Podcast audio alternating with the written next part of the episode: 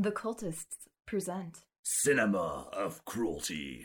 And today on Cinema of Cruelty, we ask Have you ever wondered what it would be like to make time with an interdimensional tentacle Lovecraftian beast and a tower of light? Yeah, that one's too easy. We've all been there. Well, have you ever wondered if the grumpy old bastard who makes you swab the deck might actually be a Neptunian god who sadistically delights in serial feeding new sailors to the seagulls?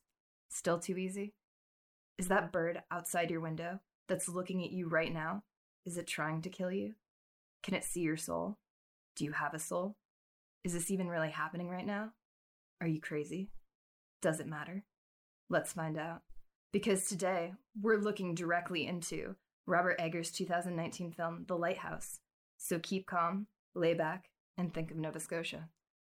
Brought to you by the self abuse of Robert Pattinson, the most vile and violent of seagull homicides, the double, nay, triple labia of mermaid vaginas, scatological nihilistic existentialism, motherfucking tentacles, and the seagulls of vengeance.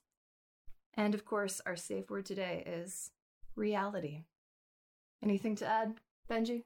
If I had a steak, I mean a raw, bloody steak, I'd I'd I'd probably just eat it because to do anything else would ruin the purpose of the steak.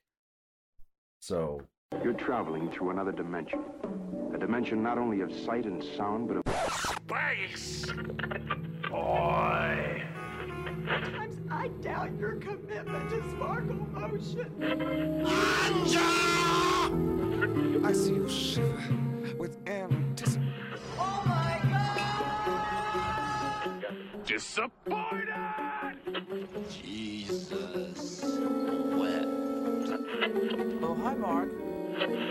Patient.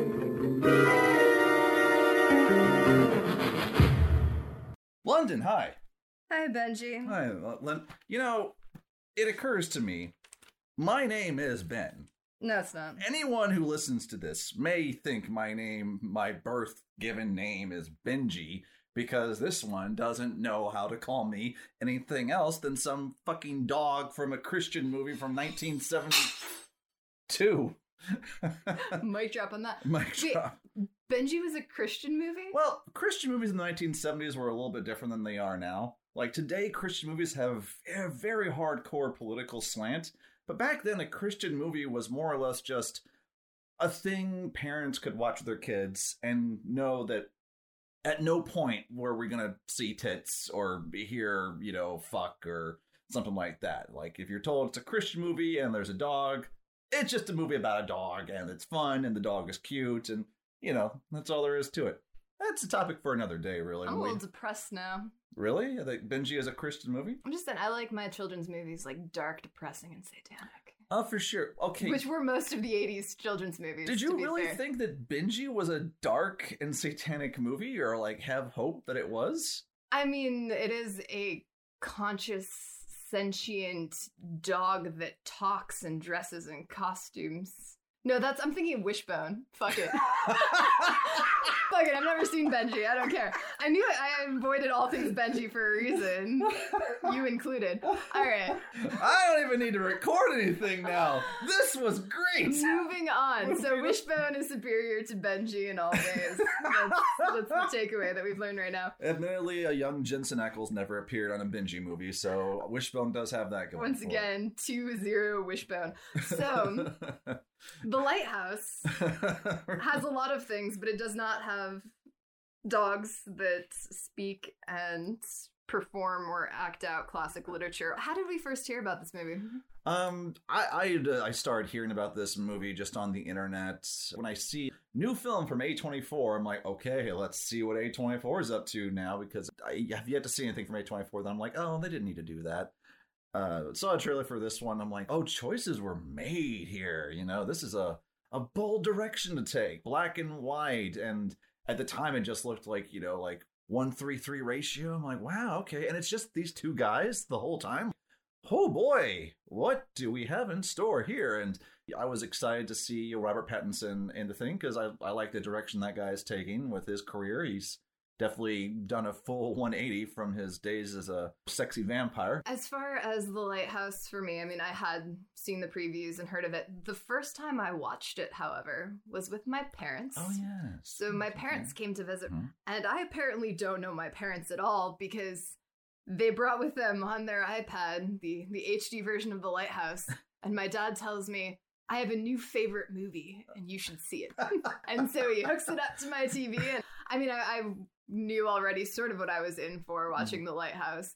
And I mean, the movie's fucking fantastic. I loved it. Mhm. But I was not anticipating my parents to be so excited by this movie that apparently my dad has now seen it eight times. He finds it to be some sort of poetic work of genius. Times. Yeah, I can't. I can't think of a movie that's less than a year old. I've gone back to and rewatched eight times. So, um, yes, I I loved this movie so very much. Um, everything about this movie is just so gloriously insane, and it's the kind of insane. This is like when we say theater of or cinema of cruelty. I think to the common man or woman, this is a cruel movie to watch because it's It black and white. Does it's like not widescreen. Everyone's used to widescreen these days, and it's a claustrophobic fuck piece or like brain fuck, mind fuck, whatever you want to call it. It's just fucking everything you got is really Fucking what's happening here. everything. Yeah, I mean, there's In one the best way. one thing about this, like I'll say my one critique of the film, my one critique is that this has to be entered into a very sad category of films, which is movies in which William Dafoe appears where we do not see his dick. That's that was your your one thing. You're just waiting. You're just sitting there waiting for for some Dafoe penis. I mean, let's face it. If there was going to be a movie where we see Willem Dafoe's dick, it's like Antichrist and this. It just seems like at some point. I'll give that to you. Between those two films, yeah, Dafoe. Come on. Yeah, I mean, Antichrist is even worse because you think you see his dick, but it's not his dick. It's like a stunt dick. Oh well, at least we have that fantasy to to combine. I guess. One of these days, I think when he goes for the Oscar, he's uh he's gonna hang it. Fair enough. So that's your one critique. What is the best thing about this film? The rest of the movie, Okay. yeah. yeah, and I would say the, the best thing about this film, yeah, the atmosphere, uh, the sound, the cinematography. So yeah, just really, really a lot of it. But my favorite thing about it is its incorporation of folklore, and so that'll be that'll be my first little sort of pin in something. We'll we'll get back to the folklore, and I know you'll get back to the cinematography. So. Uh, some of the just technical aspects about this movie in general, for sure. So I'll I'll begin and here- no, I'll begin. you'll begin. The scene opens Thank God. on a dark and stormy afternoon. Imagine a world. Exactly. What is going to be interesting and what Benji, G, not Ben, we'll talk about later will be some of the, the camera work and the cinematography that's happening with why this scene looks the way that it does. But almost everyone that I have seen this with, because now I've seen it twice, so I'm on the path, I guess, to follow in the footsteps of my father and just watch this a bunch with other people. But there's this reaction that the screen is square. People are like, what's going on with that aspect ratio? And so we'll, we'll put a pin in that aspect ratio, but Mhm. it does sort of set the scene for being a very kind of time period piece film. And this is going to be set in the 19th century. It is sort of semi based off of two different true stories one that happened in, I think, 1801, the other one in 1900. And so we've got kind of a, a combo here of the beginning and the end of the 19th century in lighthouse keeping. And this film, right from the beginning, we know that it is going to be gorgeous. Absolutely gorgeous. These two guys are coming onto an island. The two ones that they're sort of relieving are going to leave the island. And then these two guys are just stuck, isolated, and alone, keeping the lights. Mhm. This is not a film that we necessarily need to plot point by plot point because there's just so much weird shit that's going to happen. It's going to go in Mhm. and out of reality and whatnot. But what was your next thing you kind of noticed? Well, I mean, Pat, he looks depressed the moment he gets on that island. Walks in and he's just observing the place, puts down his gear, um, and he one gets on his bed, unfurls a mattress, and out of the mattress he picks a little bit of cloth. He knows there's there's a tear in the mattress, and pulls out a little wooden mermaid that he does not yet know he is going to have a future with that little wooden mermaid.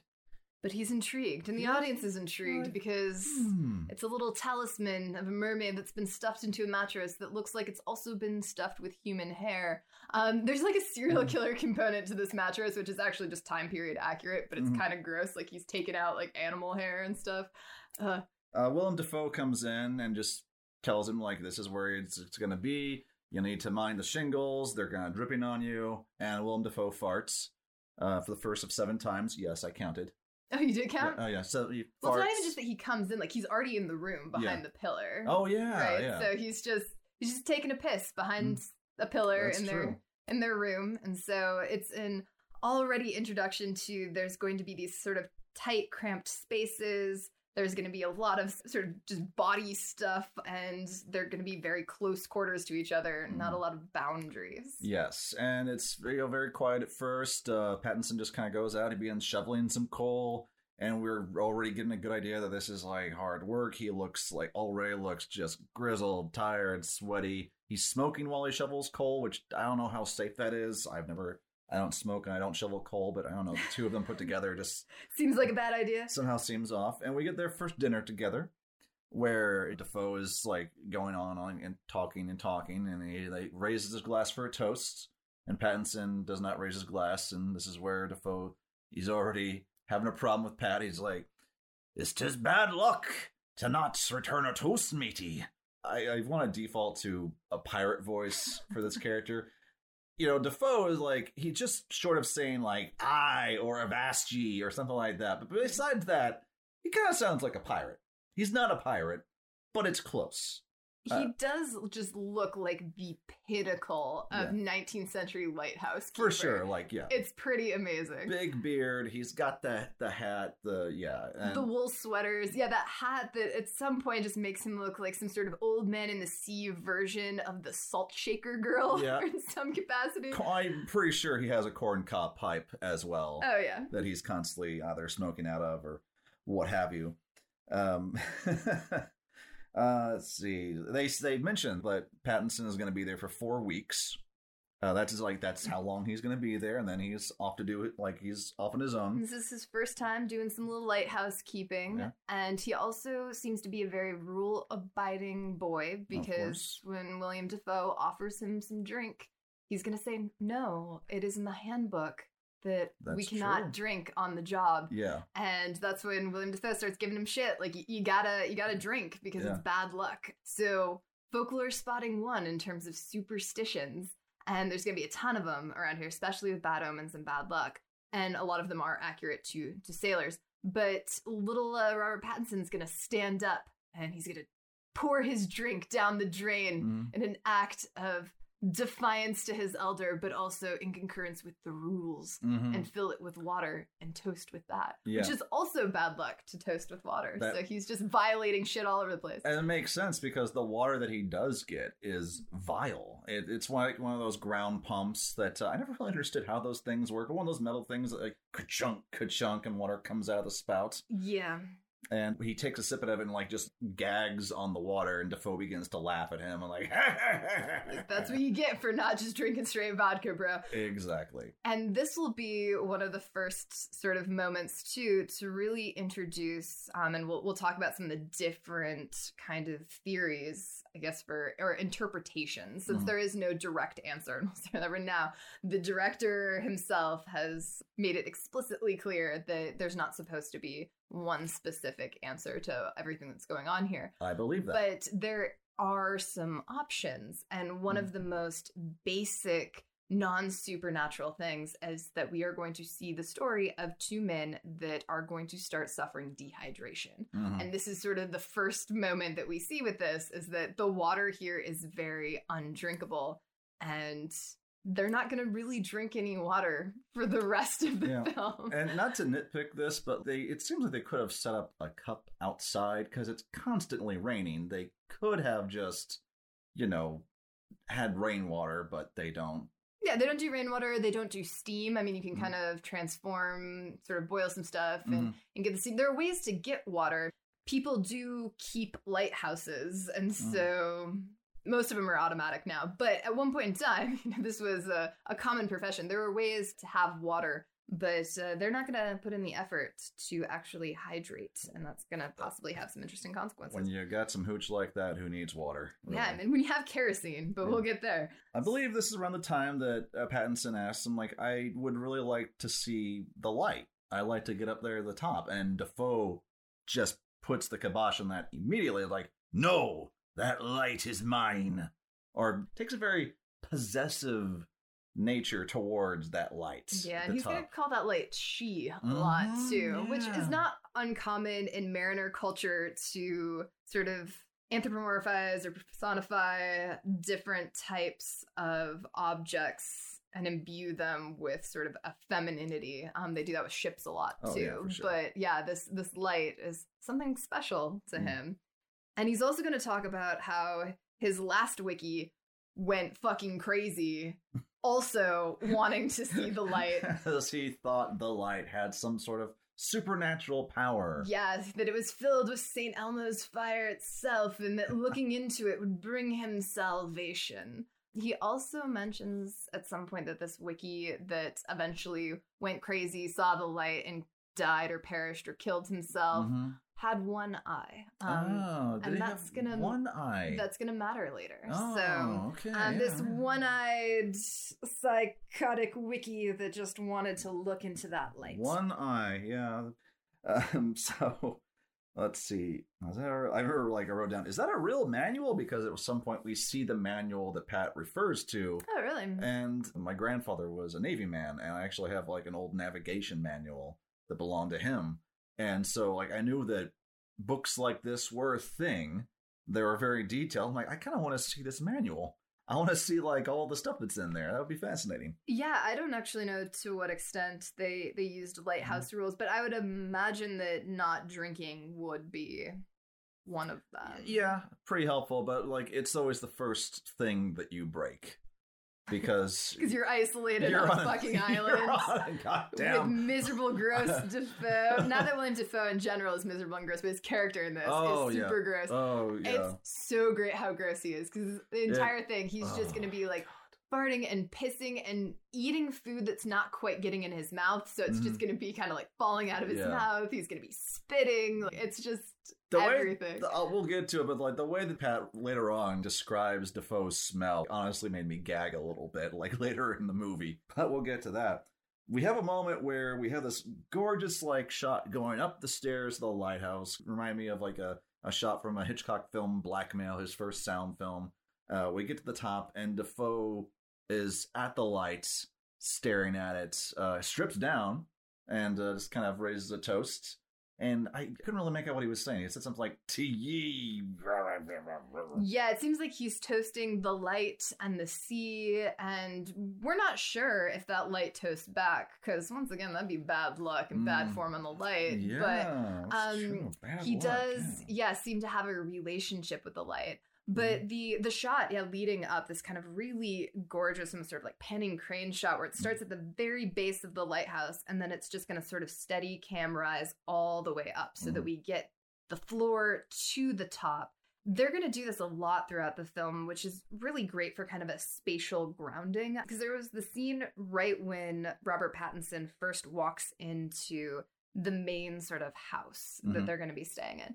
And the camera follows him through the different rooms, it follows him up the stairs. True, yeah. And this actually reminded me a lot of the shot from the opening of Serenity, the Firefly like follow-up We movie walk through the whole um, ship. where they walk through the whole ship. And I remember seeing a interview with Joss Whedon where he was talking about how it was really kind of important for him in that kind of moment to give people this sort of spatial awareness of how cramped and small these sort of. Yeah. spaces really are. And the way to do that, right, is to actually just walk you through it. and I'm Um, and sure and we sh- get this here too. I'm pretty sure like that was also because on the show they never had a full ship set. That's. Well, they still didn't for the movie either. So that was Oh. part of the issue too, is making it look like one long take when they were actually like physically moving to different places. So there are like times where they'll kind of like pass a pole and you know match cut it. But this one they actually did build the the full set, so they were able to Mm. yeah really People spatially move thought it was an actual lighthouse. Like, apparently, from stories I read online, that they thought like, "Oh wow, new lighthouse!" Like, no, it's it's only a model. You know, I mean, they built it. It's a it lighthouse. is like yeah, definitely more of a real thing than like a model of Camelot or something. yeah, it's like when you build a building, like it's still a building. Um, but yes, so uh, Pattinson he goes walking. Uh, he goes out to the sea and briefly he gets a vision of logs. We'll find out what logs mean later on, but he feels like he sees logs, walks out into the water, and then deep in the water, what does he see? A mermaid. Well, he also sees the floating face down corpse of someone. Did you in see that time? I didn't know. Yeah, it's sort of time. somebody just floating in the water. Oh, that's he right, he walks does towards see- it. He sees a body in the water, and then he Mm-hmm. like he, the way that cuts, like the camera cuts between him walking towards the thing and the thing in the water, and whenever time it cuts back, he is like way deeper in the water than the timing makes sense for him to be. So it seems like he is just rapidly sinking into the water to get out to this thing. And then when he is down there, he somehow sees a mermaid in the water. So, and then he wakes up as if this was all a dream. Mhm. And so, since he was the one that we were seeing through his eyes a little bit, William Dafoe up in the lighthouse, kind of making the toast and Mhm. seeming reverent and a little bit sexual with the light. Mhm. Was that part of his dream? Was it not? Mm. Although at the same time, we do get some camera angles of William Dafoe in the lighthouse that would not have been from Robert Pattinson's POV from below. Yeah, I, I so there's kind of a weird intermix. I'm pretty sure that like yeah, the director themselves like mentioned that from the time that like Pattinson is looking at those logs to I think the second to last shot in this movie, everything is from his point of view. Like the entire movie is Pattinson is filmed subject- subjectively the rest of the movie. So yeah, I think from the logs out, like we're always on his point of view. Yeah, so that's why I think that first William Dafoe lighthouse scene is so interesting and jarring from a POV perspective Mm-hmm. because we do get that sort of straight shot at his face that's almost the light's POV, Mm. at least angle wise. And Yo. so that's the one moment we don't seem to have Robert Pattinson being our lens. This so I don't true. really quite know what to do with that yet, but we can revisit it. Mm-hmm. Let's see here. What is it? It's the morning time. This is when Dafoe is also telling him to like to mind the shingles. There's this beautiful little shot where the camera is like looking at Pattinson, and there's a mirror, like I guess like a shaving mirror or something, right above his bed, and and Dafoe is in a way that like we see his face in the mirror. I'm like, I always love when yeah, the, the blocking of a scene works out that Mhm. way. Those reflection shots. Yeah. And then I just rewatched Talented Mr. Ripley the other day, and oh my god, I forgot just how amazing the reflection shots are. I never that. watched So that one. I'll have to check that We out. should get soon. back to that one, but Yeah. Uh, Pat, uh, he goes outside, and I think he's adding fluoride to the water supply. They, I'm pretty sure it's fluoride because that's what you add, typically add to disinfect water. You know, a bit safer for drinking. is it was it in the uh, the 1800s as well, or is he doing some sort of like borax? Like there's some kind of yeah big chemical that Yeah, he's I mean, he's dumping in there. dumping like a half bag of some sort of white powder into this thing. Might be cocaine. I don't know. I mean, that was. Maybe that's the other like untold possible theories. but yeah, and um, uh, see, and he like stare. I just remember him staring into it, like in the whatever he's putting in there, like is swirling around the waters and creating all sorts of trippy patterns. oh, it's a gorgeous shot.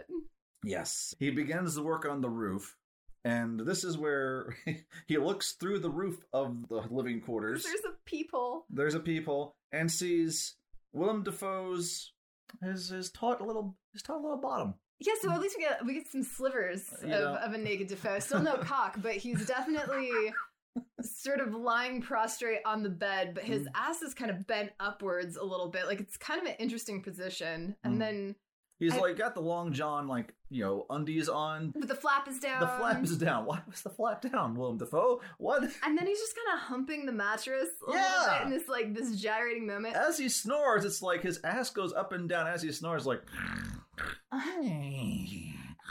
And so it's it's once again Dafoe being both like sexual but also really gross at the same time. And Pattinson is kind of into it in some way because he, he keeps looking. It's an intense moment for him. Like it's either really turning him on or really troubling him, or both. Uh, yeah, because both can work. Yeah, they can do both. Then, um, as he's walking around, he's like he's trying to take some coal into the fireplace, and there's uh, what what is by that door that's blocking his way? But a seagull. The seagull. The oh my seagull god. and- Seagull is so great. Huh? What? Uh, there's like something kind of interesting about the seagull. The seagull only has one eye. One eye, you say? He's a one-eyed seagull. That's fascinating. We've What? heard something about a one-eyed thing before. That is uh, that's interesting. And this seagull's a dick. this seagull is a dick. This is where I began to wonder, like, is there CGI in this movie? Because these seagulls are just all acting like dicks in the best way. Oh my god, they're guys. bringing it. Yeah, They're on caliber this with is- Dafoe and Pattinson. I would say this is the third, uh, no, fourth best performance in the movie after Pattinson, Dafoe, and Dafoe's ass. Uh, Yeah, there we fourth go. best performance in the movie. It's uh yeah, he this little seagull was delightful in his dickery and it also sort of reminded me at this moment of the fact that Robert Eggers' first film was The Witch. And in that movie, we won't do a lot of spoilers for for The Witch, but there is a goat. Okay. And this goat is a fucking dick. well, thank you for not spoiling it because I haven't seen The Witch yet. Oh, well, then we should watch that too. Okay. But um, yeah, the goat is a dick in the way that the seagull is the dick, and so it just kind of maybe seemed like one of the auteur sort of elements of Robert Eggers as a filmmaker is having these strangely sentient animal characters Mhm. where you're like no I, I believe that that thing can see my soul right now and so yeah he, he can film these animals in a way Yeah. that that makes them feel very yeah something Makes sense. So so he he delivers the coal, and then we get this scene that made my back hurt just watching it, where he has this like big canister of I guess oil or something that he has to carry up all the steps of the lighthouse. oh yeah and he like watching the way he did it made again made my back hurt because I mean I know that this is common like you know work ethic today, but he's lifting with his back. Yeah, He's not lift, great. lift with your legs, man. Come on, you're gonna be an old man by the time you get to the top of those stairs. But it's also like 1801, so he Right. probably only has like eight more years to go. Anyway. Is it 18? I thought it was 1890. when Is it was- 1890? I don't know. The like I said, the things that these kind of took from span from 1801 to 1900. So Mm-hmm. An exact date is not important to do this. The plot Either way, like he's probably gonna die young. I Uh, yeah, but he takes it all the way, and like we have to hear him grunt and lift and like drop this thing on each step as he goes. up. Dong.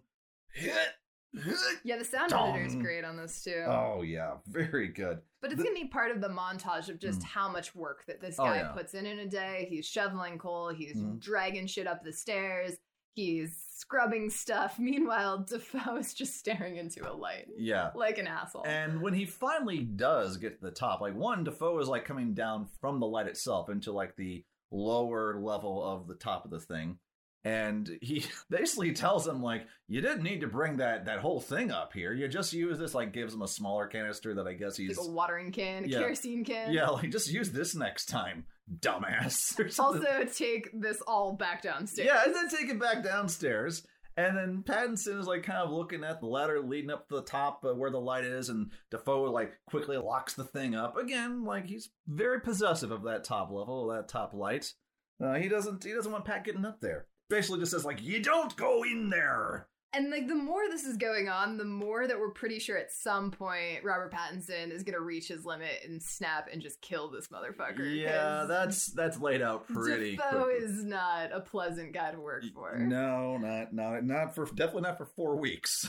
Especially when they have dinner again later that night. they do have dinner again. And um, Dafoe had seen out of his window or his Mhm. perch that Robert Pattinson had been throwing stones at the seagull to try to Mm. get him to move, which the seagull took a very long time to do. Because, Yeah. like, you don't rush the one eyed seabird. You- Like, the seabird is control of his own space. would you say that it's bad luck to kill a seabird? You know what? I would say it was bad luck to kill a seabird because Dafoe certainly says it's bad luck to kill a seabird. Tis bad luck to kill a seabird. And the second that Robert Pattinson's like, yeah, okay, old man, we get That's- the seabird slap. Yeah, he just like full on back, not even back, like full hand, open hand slap to Pattinson's gorgeous face, and that's where Dafoe yells out, "Tis bad luck to kill a seabird." And you're like, whoa, man. Like, uh, uh, oh, okay, okay, cool. Um, and we will learn at some point that this is because Mm. one of the superstitions is that the seabirds contain the souls of dead mariners. Mhm. And is, so is it this scene that we discover that, or is Uh, that I think it's a little bit later, Okay, but okay. what is going to be then interesting when we get this idea that they contain the, the souls of dead mariners.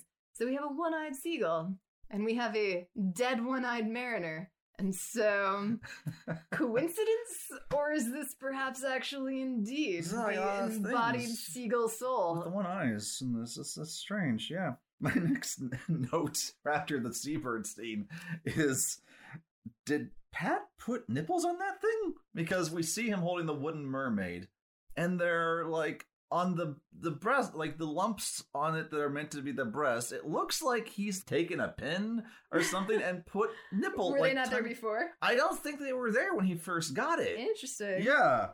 My yeah, the full note, the full line of my notes is just did Pat put nipples on that thing? Question mark. He masturbates. Oh, he's already masturbating. I've got the. I focused on the Dafoe masturbation because this is also It's- the tentacle slither. It's right? uh he like I think he does that. Then he sees Dafoe naked at the light. I mean, Pattinson is gonna masturbate his way through this Yeah, movie. yeah. So Actually, one of the funnier things I found when researching this was uh, when they were interviewing Pattinson and he talked about like uh, that's when I had to film my my furious masturbation scene. But he talks about like there's only one. No, no, no, no, no, dude. You, this like multiple times in this movie you masturbate and it is never mellow. yeah, and it's not like the room situation where it's clearly the same sex scene that was filmed that's then just inserted again and again and again. Like he's in physically different spaces for his different masturbation scenes. Uh, we will so- never not find a way to bring up the room. Uh, it's true. Um, nor nor should we ever find a way not to bring up the room. But uh, yeah, so that, that is interesting that he maybe he only thinks of one scene as furiously masturbating. Mm, yeah, they're all furious though. I mean, that might be his point of view, but Maybe it's the range of nuance in his emotion. Maybe one is is- furious. Maybe one is fast. yes. one is fast and one is furious, and the the third one is fast and furious. Ah, very true. And then the other one, he's just kind of too fast, but a little too furious. So Neither it here nor there. keeps going. We'll also never not find a way to bring up the Fast and the Furious movies. also true. Yeah. That F9 poster though. Okay, so we've got him masturbating Uh-huh. to mermaid statues, and then we also have Dafoe who's still up in his lighthouse. He's up in that light. And Pattinson is going to sort of see from below Mhm. just all of what's gonna look like this viscous fluid just Yeah. dripping down through the grate. And at first you're like, damn, Dafoe's got some volume. Yeah, it starts to drip a little bit, so you're like, okay, so Dafoe's like masturbating too, because you know they're sailors on an island. What else Mm-hmm. Yeah. are they gonna do except for hopefully maybe each other at some point? And the movie's gonna gonna tease us. We'll get to that. but I don't know if it ever sort of like fully consummates. So Mm. in the interim, yeah, like let's let's just give Dafoe some, but then more and more just keeps Yeah. coming through the grate. That oh, I don't think that's Dafoe. I, something else is up there. I was like, what's, wow. what's up there? Either that or that he just comes like a god, which might be another possible interpretation. He might be a god. But yeah, it's some sort of viscous fluid, and Pattinson's gonna look up, and this really great Lovecraftian tentacle is Yeah. just gonna kind of slither. It's a tentacle. I'm like, oh, oh, there's tentacles in this gorgeous. movie. Okay, all yeah. So apparently, whatever Dafoe's doing up there sexually with the light also involves some tentacles. But whether or not those are tentacles that come from the light, that come from the sea, that are maybe William Dafoe's character hmm. transformed, maybe he's the tentacle beast, or maybe Pattinson's just crazy. These are all options. and all of them could be true. And all of them are true. Yes, Not even just could be true, they're all true they're all true. I think. Yeah. So um yeah, that that unsettles him Mm-hmm. a little bit. And then They're having. I think they have dinner again. They have dinner like several times throughout yeah, this movie. well, that, that's neither here nor there. And- but the bird in the well matters. hmm the bird, the bird in the well. Is that? Are we already to that bird in Yeah, the well, well? we're like we're kind of you know we're pushing through because we've got a lot of other stuff Yeah, to kind of revisit and talk about. true, so true. at some point he's gonna get up in the morning, come down the stairs, pump out that water, and it's just gonna be sludgy. Oh yeah. and gross. Mhm. So gross that it's even sort of this dark brownish almost red, even though it's a black and white film, color that's sort of coming out. So he goes to investigate, and we have what is really just sort of a dying, it's not even dead yet. Yep. Seabird that hmm. has fallen in because he's forgotten to close I guess so. the Yeah. thing. I don't know. But the seabird already looks a little like mangled and gnarled in there, so I don't know how that It happened. It seemed like something else happened to the seabird that we just did not see. Maybe another seagull got to it first. Maybe he already killed one. Maybe he already did, and we didn't, we didn't know. Maybe he's just a nocturnal seagull murderer Oh yeah. he. But uh, does someone, does something else come to the scene to check things out? That amazing, magnificent, goddamn one-eyed seagull the comes one-eyed seagull is there again. And he's just perched up there, and Yeah. he is staring into Robert Pattinson's soul and judging the fuck out of him. Oh yeah, and uh, Pattinson he doesn't take this very well.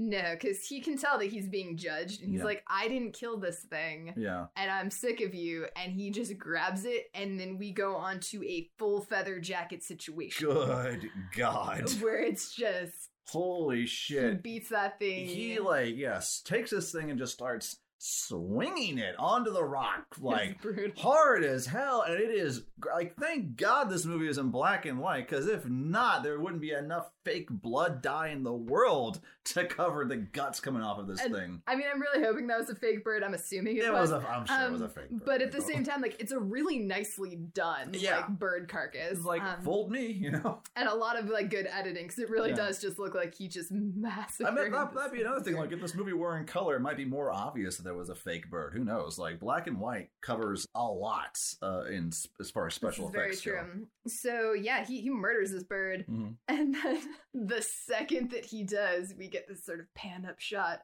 to the weather vane, Oh, and the yeah. wind just changes Oh, direction. and it ain't cause Mary Poppins coming. Oh no! Sound. I mean, Mary Poppins is also a horrifying, like satanic visitor on this island, but um, they cut that scene. They cut ti- that scene, for time. but- the wind is going to change, and this will be another kind of possible implication interpretation that there is some supernatural, ominous shit at work here, or it's just coincidence. Or he's crazy and he's lost all sense of time, and these have actually happened like a week apart from each other. We don't know. Again, could be all things. Possibly is. But the wind changes, and it, it's supposed to be the day or so before they're finally going to get off the island. The four weeks are up. They're going to have another dinner where William Dafoe finally gets Robert Pattinson to drink with him. Mhm. And boy, do they drink. They they drink. They're going to drink until they pass out. Mm-hmm. And Robert Pattinson's going to wake up the next morning without his pants. I mean, his pants are pushed down to his ankles, interestingly yeah, enough. that's that's kind of odd, isn't it? So Like- I'm I'm hoping he got some, but we won't know for sure. In the background, Dafoe is also passed out on the floor, but it's kind of subtle. Like he's Yeah. in the back corner. and We Yeah. just kind of see a hand and a head. Yeah, Pattinson's gonna go about some of his his daily uh chores and whatnot. Mm-hmm. And- Um, I think they catch a lobster.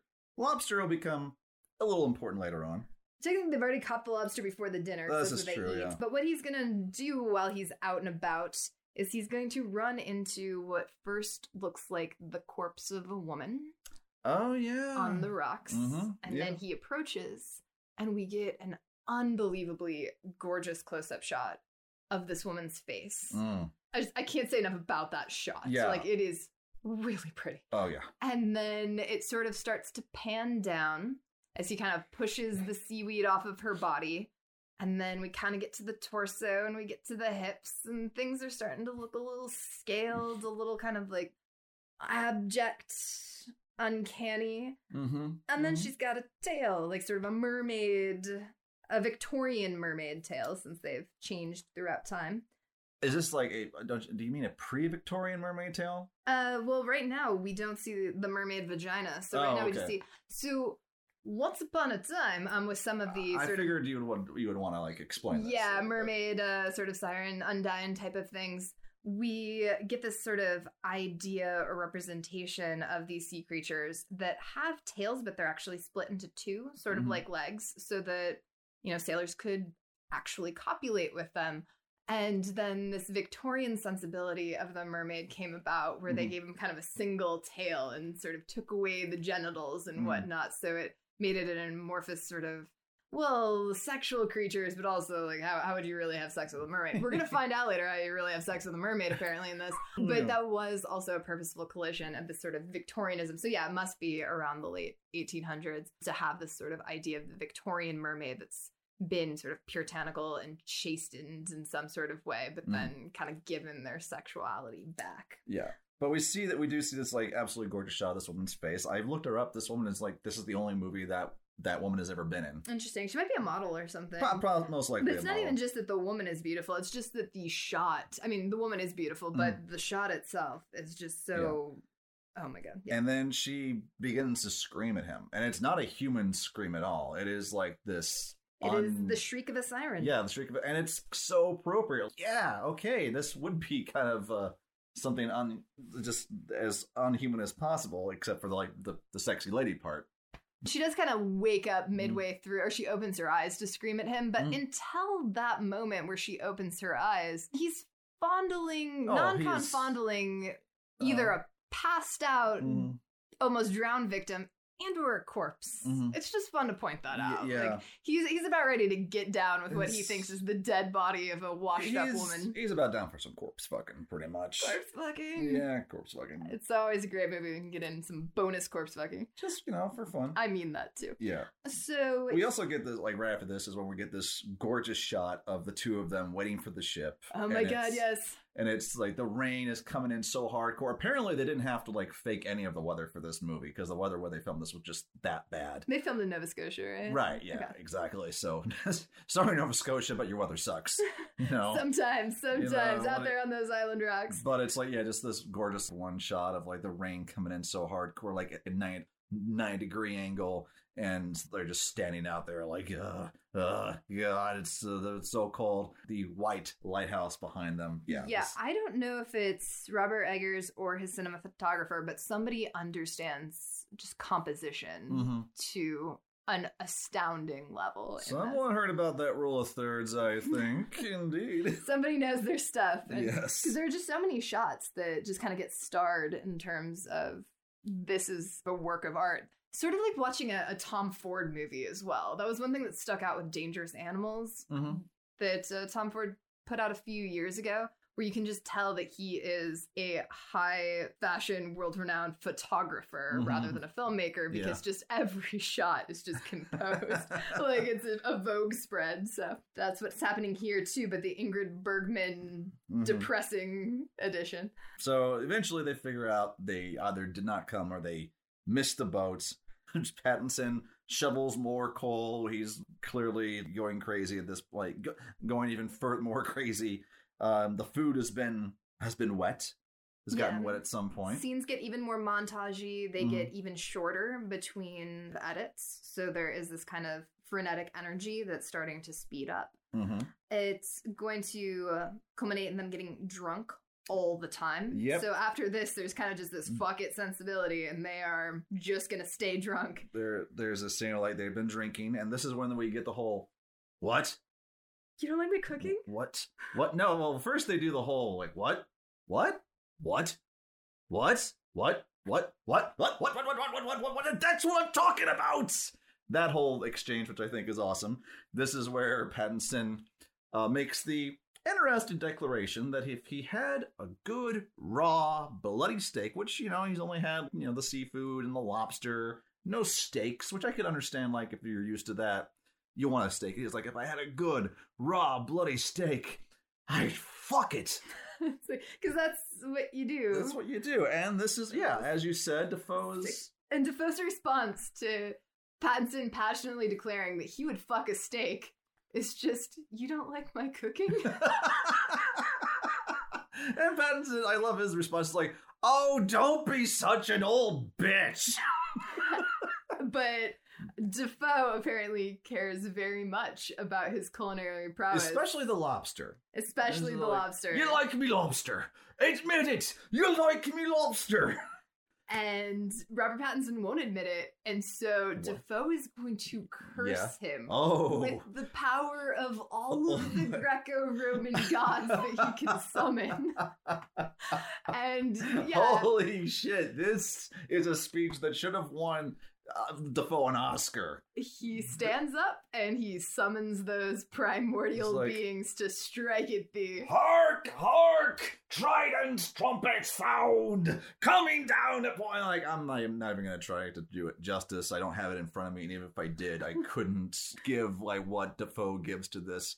But actually, when I when I was uh, watching this, it kind of reminded me how in interviews I had seen that they were like for the writing, they were like sometimes inspired by a modern day not a contemporary novelist, other like just uh, sea shanty songs, and then also a little bit of Shakespeare. Mhm. And this speech in particular made me think of that because like there's a absurdly long insult. Uh, it's in King Lear. Uh, I believe it's uh, Kent who says it. Like he is trying to get everyone mad and yells at the guy, and it like just goes on and like just calls him like every freaking name in the book, and it's just this one long bit of prose, like not verse. It's It pro- just keeps going. it just keeps going. There's no iambic pentameter to worry about here. He is just like, and your mother's a something, and you're stupid, and your, your father's stupid. You el- belt of elderberries. And you're like, it's just ridiculous stuff like that. So that really made me think, like, oh, okay. I see. They're taking the right things from Shakespeare, which is all the gritty, nasty stuff. This one's also going to be a little prophetic because he's going to curse him to the point where may all of these tentacle sort of monsters from the deep destroy and consume his soul and spread his body out on the rocks until the seagulls peck at his innards right um so he's he's invoking um some some dark dark magic and robert pattinson at the end is going to respond how all right, have it your way. I like your cooking. and so it's like all right Motherfucker. fine um but the curse the curse has already been set It's been it's been laid out there. There's nothing like I think we actually get like a thunderbolt and lightning crash as Dafoe is talking. Yes. Like it's just holds nothing back and is a fantastic moment. I think like the director said that when they were filming this, Dafoe just had his eyes open wide with rage for like two minutes straight, didn't blink once. Hannibal lectured the fuck out of his look. You know, just yeah. just Uh, committed yeah, that's why I love Dafoe. Like the man just commits in ways that are never really necessary. Well, the two of these guys, even though they are descending into insanity and working in very hard conditions, you can also tell below the surface that Robert Pattinson and William Dafoe are just having a fucking fantastic time doing what they're doing. They're just having fun. I would hope so, because man, there are some of the, there are bits in this that could not have been pleasant to film, and I'll definitely get into those bits later on. But it seemed like there was a Oh. lot of joy that Yeah. was happening here. and uh, so, So- we have that scene. Uh, Pattinson once again gazes into the light, as uh, as one will do, and tries to pick the lock. So yeah, we're gonna have just like a whole montage. Oh, we can kind of yeah. like sum it up pretty quickly that at some point they are going to get drunk again. Robert Pattinson is going to admit that he is not actually named Oh, Ephraim yeah. Winslow. Very true. he spills his beans. He spills his beans that his name is actually the same name as William Dafoe, whose name in this is Thomas. Hmm. Yeah, they're both and he, Thomas. And he goes, "My name's Thomas too, but I'm Mm-hmm. I'm Thomas Howell Howard because Howell's the real guy, but Howard I think is how he goes in this one." Mhm. And uh, there was a man when I worked in logging back on the Mhm. land that I hated, and I watched him die, and I didn't care. And then I Mhm. took his name. And William Dafoe's like, "Oh, why'd you spill your beans, Tommy?" Spill your beans. And it's just gonna echo throughout the house in this really kind of great supernatural way, almost as if this confession has like fully damned him. Then we get them running out of alcohol and they're gonna start drinking kerosene with honey instead. Oh yeah. And everything I tried to look Hmm. up about this as to whether or not this would kill you. Like I couldn't I was like drinking kerosene question mark with honey question mark and it just was all these poison control hotlines that kept popping up on my I was like, well, this can't be a great sign. I don't know about I don't know about kerosene, but there was I, I remember reading about this when I when I first saw The Master, uh, that Paul Thomas Anderson movie with uh, Joaquin Phoenix, and in that Joaquin Phoenix plays uh, an alcoholic in World War II, and there's a scene of him unscrewing something from a torpedo and gathering it and mixing it with something else to like drink from that, and that was a real thing that sailors would do at the time when they were out of alcohol. They would dilute fuel of that kind and drink it to just get some sort of buzz to Yikes. try to escape you know the fact that you're on a ship in the middle of World War World War II and the bomb just went off, so now you have ex- existential dread about the rest of the future. So It can't Yeah. be great for you, but fuck it, right? uh, pretty much, yeah. I mean, uh, there's also that bit in the Matrix, uh, which of course is meant to be taken as fact, where uh, Cypher hands Neo like this mug of something. He's like, "Here, takes the edge off," and Neo takes a sip of it. Like, Cypher's like, "Yeah, you like that? It's good for two things: clean engine grease and killing brain cells." So there's precedent. Yeah.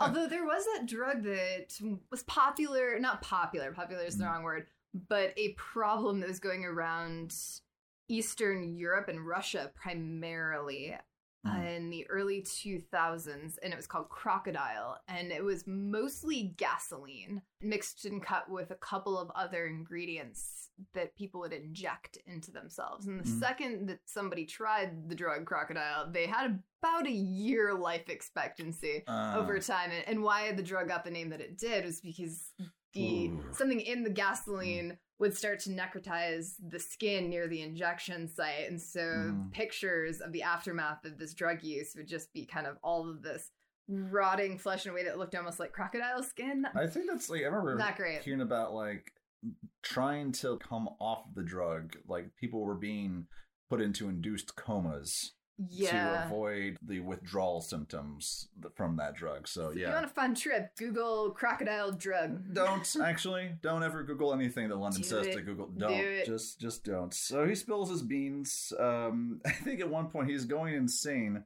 And what is it? Uh, just he- now he's just go- now he's going well, he's insane also having another like kind of a trippy moment where he sees what I'm assuming, what I'm I assume is meant to be the guy that that died in the logging accident, whose identity he took over, yeah. And then he turns around and sees Willem Dafoe, kind of like there is this strange moment where he, I guess he's like meant to be on his own.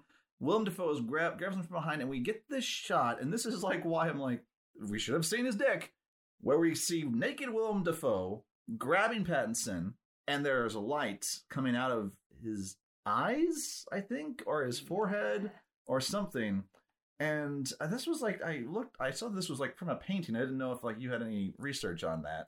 It looked a lot like the Jean Delville painting Okay. to me, but that was like a Promethean painting, although that would Mm. not be the figure that William Dafoe would be playing in this moment. It was kind of interesting. I was like, I- I've seen this image, but it's Mhm. it's the one that I would have associated with Robert Pattinson. So, which uh, painting came to mind for you? Um, well, I just when I was like reading about the movie Oh, okay. and like looking up its influences, like there was an article that talked about that. Fair enough. So, yeah, this is going to culminate in Robert Pattinson finally snapping and turning the power dynamic tables on William Dafoe. And he finds a book in which William Dafoe has been taking notes that recommends Robert Pattinson get severance without pay because he's drunk all the time, he's masturbating all the time, he sucks as an employee, he's not a hard worker, and Pattinson just finds this completely unfair. And from what we've seen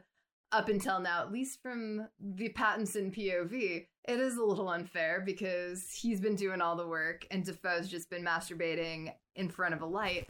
And so he goes a little little crazy, snaps, and forces William Dafoe to kind of crawl on the ground like a dog and bark for him and get in a shallow grave where he decides he's Oh. going to bury him alive. Yeah.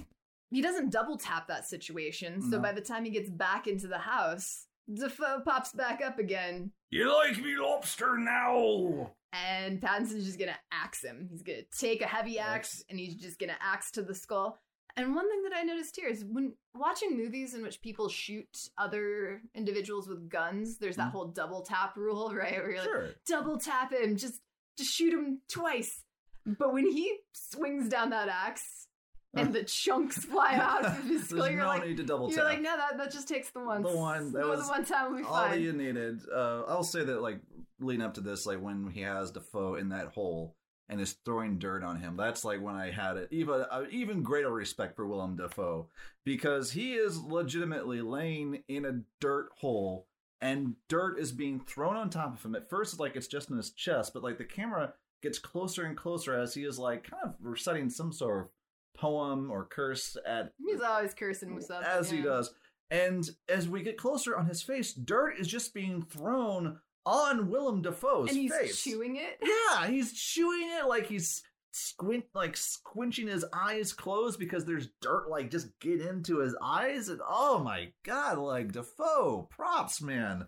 That is not an easy thing to do. So good on him. Yeah, I was kind of wondering Mm. if they maybe manufactured some dirt because there there are certainly Mm-hmm. ways to do that, especially for black and white film with like kind of coffee grounds and things like that. That might be a little bit more pleasant Yeah. to sort of chew. Who? Yeah, it could be that. Also, like when he says this, I know I took a note that uh, he just mentions Promethean plunder as he is being buried, Mhm. which uh, hmm, Promethean reference to Prometheus, interesting. not the first one. yeah, know. yeah. Um, Pat gets the key. Yeah. and uh, this is as we get towards the end here. Uh, he has single taps him with the axe. all, they you ne- need. All, all he need. needs to do. Uh, he begins smoking and drinking kerosene. Again, I don't smoke, I don't drink kerosene, but if I did, I don't think I would do them together. Life choices. Life choices, there you go. And he begins to crawl to the top of the lighthouse. Like, Finally, with his key that Dafoe's kept on him at all times. Yes, he has And- the key, took it off of Dafoe, gets in.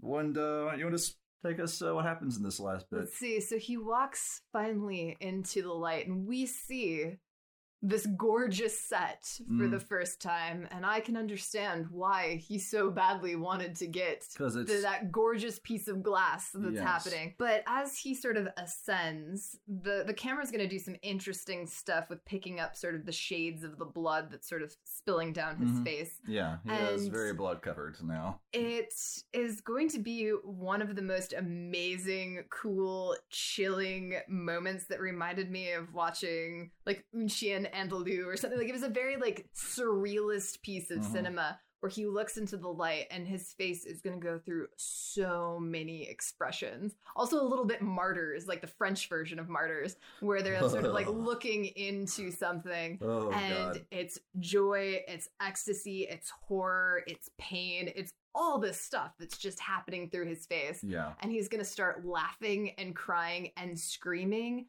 with his throat and his mouth just stretched wide open. Mm. But then the sound mixing that's gonna Yeah. come out of it is like something out of like an early David Lynch short. Yeah, as he's like screaming, like his screams, it's like if you're recording something and you have the gain on whatever you're recording turned up too much, then the sound begins to clip and gets distorted. That's like, it sounds like that's what's happening with his voice in a deliberate way to where it's like, But then they like kind of yeah, kind of quieted it Mhm. a little bit and like muffled it when they were sound mixing. So it's it's a quiet sound. yeah. And yeah, it's just it's absolutely amazing. What I found interesting about when he finally gets to the top is that, like, as he's crawling up and finally is in the top of it for the first time, we see that the light is rotating. And, and as he gets there, the light stops rotating. And then just that glass window into the actual light source just automatically opens up for him. Yeah, it's very inviting. Yeah, and uh, what I liked about my research on the this final moment when he reaches in, the directors never told him what was in there. And they never Mm. gave a concrete answer. All they told him was when you reach in, it's like you begin to have an orgasm, but it doesn't stop ever. Whoa. And that makes sense because there's this moment of ecstasy for him, but he gets there and like that high doesn't end. It just keeps going, and that's a terrifying sensation. So his reaction makes total sense when you think about that Fair direction. enough, yeah. The peak with nothing to relieve him, and Mhm. so he gets pushed back from the light by some sort of force or his own trajectory, and he's just gonna fall mm-hmm. completely down these lighthouse steps. Goes like it's almost comical the way he's just like do do do do do. yeah, I'm just like trying to imagine the, the stunt person Yeah. trying to like roll Oh. backwards down those stairs in a spiral and respect. And so he's going to land at the base of the lighthouse, and the next thing we get in a fade to white is a Promethean fate. is a Promethean Fate. He's just going to be spread out on the rocks. Another really beautiful compositional shot. bloody, shit on by seagulls because there's that all over him too. Yeah. There's like white, there's there's the blood, and these seabirds are just going to be pecking at his insides in the way that uh, Prometheus also was doomed to meet his end. Um, and it did almost look kind of almost a point by point remake uh, of some of the more well known paintings of Prometheus as Mhm. well. So it, it had that kind of cool effect, although we can talk here very shortly about how he was sort of given all of this Promethean symbolism throughout the film, and yet is not really a Promethean figure. So so it's, much. it's a curious kind of choice. not a deliberate Promethean figure. If we think of Prometheus as one who deliberately goes and tries to get the fire of the gods and bring it back down for the good of humanity, then no, he is not at all a Promethean figure. This is all out of self interest and he doesn't even know what the hell it is. But if it's just for that pursuit, I Mm. guess there there's a kind of element there. And then we fade into a sea shanty, which was Hurrah! Sort of a hurrah! Oh, doodle, let me choice. go. Oh, doodle, let me go. Oh, doodle, let me go. And It's something like that. And I think I saw an interview where Robert Pattinson mentioned that he went to a screening of you know the film and he didn't realize how much people just love sea shanties because at the end like the audience was sort of like clapping to the sea shanty It's a and catchy they- song, and they're really you know? getting into I mean yeah everybody loves sea shanties he's, he's not wrong although It's a strange thing to be clapping to a sea shanty at the end of this movie. I mean, it isn't. It isn't at the same time, though, because this is like a bizarre, dark, surrealist comedy in its own way as well.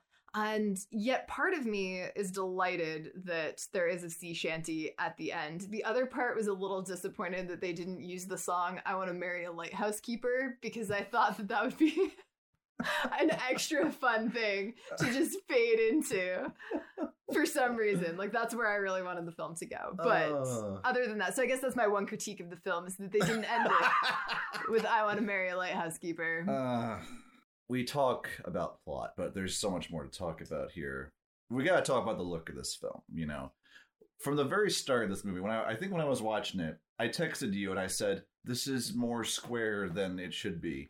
No, I think you actually texted me with the actual aspect ratios. Oh, did I? yeah, you're like, this looks like a 119.1 or whatever it was. And you texted in a confused way, and I had already read a little bit about the camera work on this. I was like, God damn it.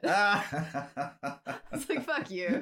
Yeah, it is. It reminded me of the Passion of Joan uh, Joan Arc, which was a 1922, I want to say, silent film that had that aspect ratio. Most early silent films, uh, they were going for that, and that is the look that apparently Robert Eggers was trying to create with this stuff. You know, when we were researching this, we kind of said, "Okay, Ben, you do the." You do the technical stuff. I'm going to handle the folklore stuff. But yeah, yeah. I will say, like, what's interesting is I, in a way, in some ways, I feel like the technical aspects and the folklore aspects of this movie kind of begin to blend together at a certain point. Be- I'll agree with that. yeah, and here's why I say that. If we assume that this movie is meant to take place in the 1890s, and I feel like I read that somewhere, Yeah, I think you're late 1800s, the lenses and film stock used in this film are closer to the time period of the film than those technical aspects are to us today. Because Robert Eggers used used lenses, I think as we said, from the stone ages of cinema. There are lenses used in this movie that were like made in the early 1900s, not like 1930s or whatever, not like 1910 or so, and then some other lenses made in 19 the 1930s. He did not use anything made past 1955. The film stock used to get really technical is this film stock called Kodak Kodak Tri-X 5222. This is a film stock that was introduced and has remained unchanged since I believe when did it come out? 1959. So this is an incredibly old look, like old black and white film to use. Not only that, not only is he using these super old lenses, a very old style of black and white film stock, but he's recreating a look that he refers to as orthochromatic. Now, this is where I okay, I'm really going to dive in here Deep dive. but it is relevant to how this film is being made. Early silent film, early silent black and white film could actually not pick up all the colors of the visible human spectrum. If you were to look at a graph of uh of like the colors of like the rainbow, Red is towards the end of the spectrum, and then after that, you get into infrared light. But early black and white film, if you painted something red and photographed it, the red would just look black. And so the effect that this tended to have on the human face was to make you look even more haggard, unless you were like just caking on lots and lots of reflective makeup and people were flooding you.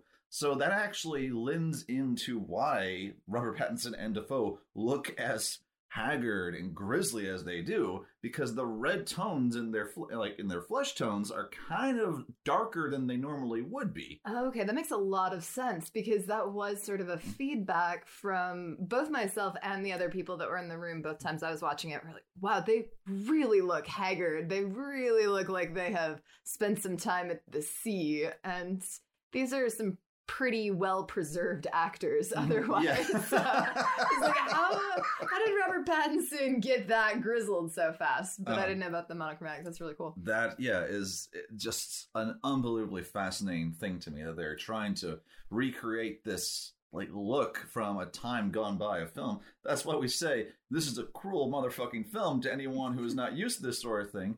I mean, the casual audience does probably not give a shit that early silent film couldn't pick up the wavelengths of 625 nanometers to 750 nanometers. That's probably not on the They minds. should, though. They should, but you know what? The world's a cruel place, and it's not. So they're not thinking about that. I'm thinking about that. That's why this film is so amazing to me.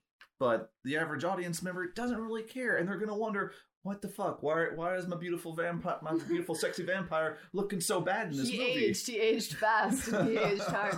So is is that the same kind of principle behind what's happening at the end when he looks into the light and so much of his sort of face and the blood on his face almost turns the whole thing Pretty much kind of black? yeah. Or are there some other components there that are kind of creating extra shading? I think with his face, like that is what it, that's part. That's the main thing. There is that no matter what they do, I've read about like the special they bring in specialized filters for this that could specifically block that wavelength of film, and also kind of boosted blue light. This is also an interesting thing from silent film.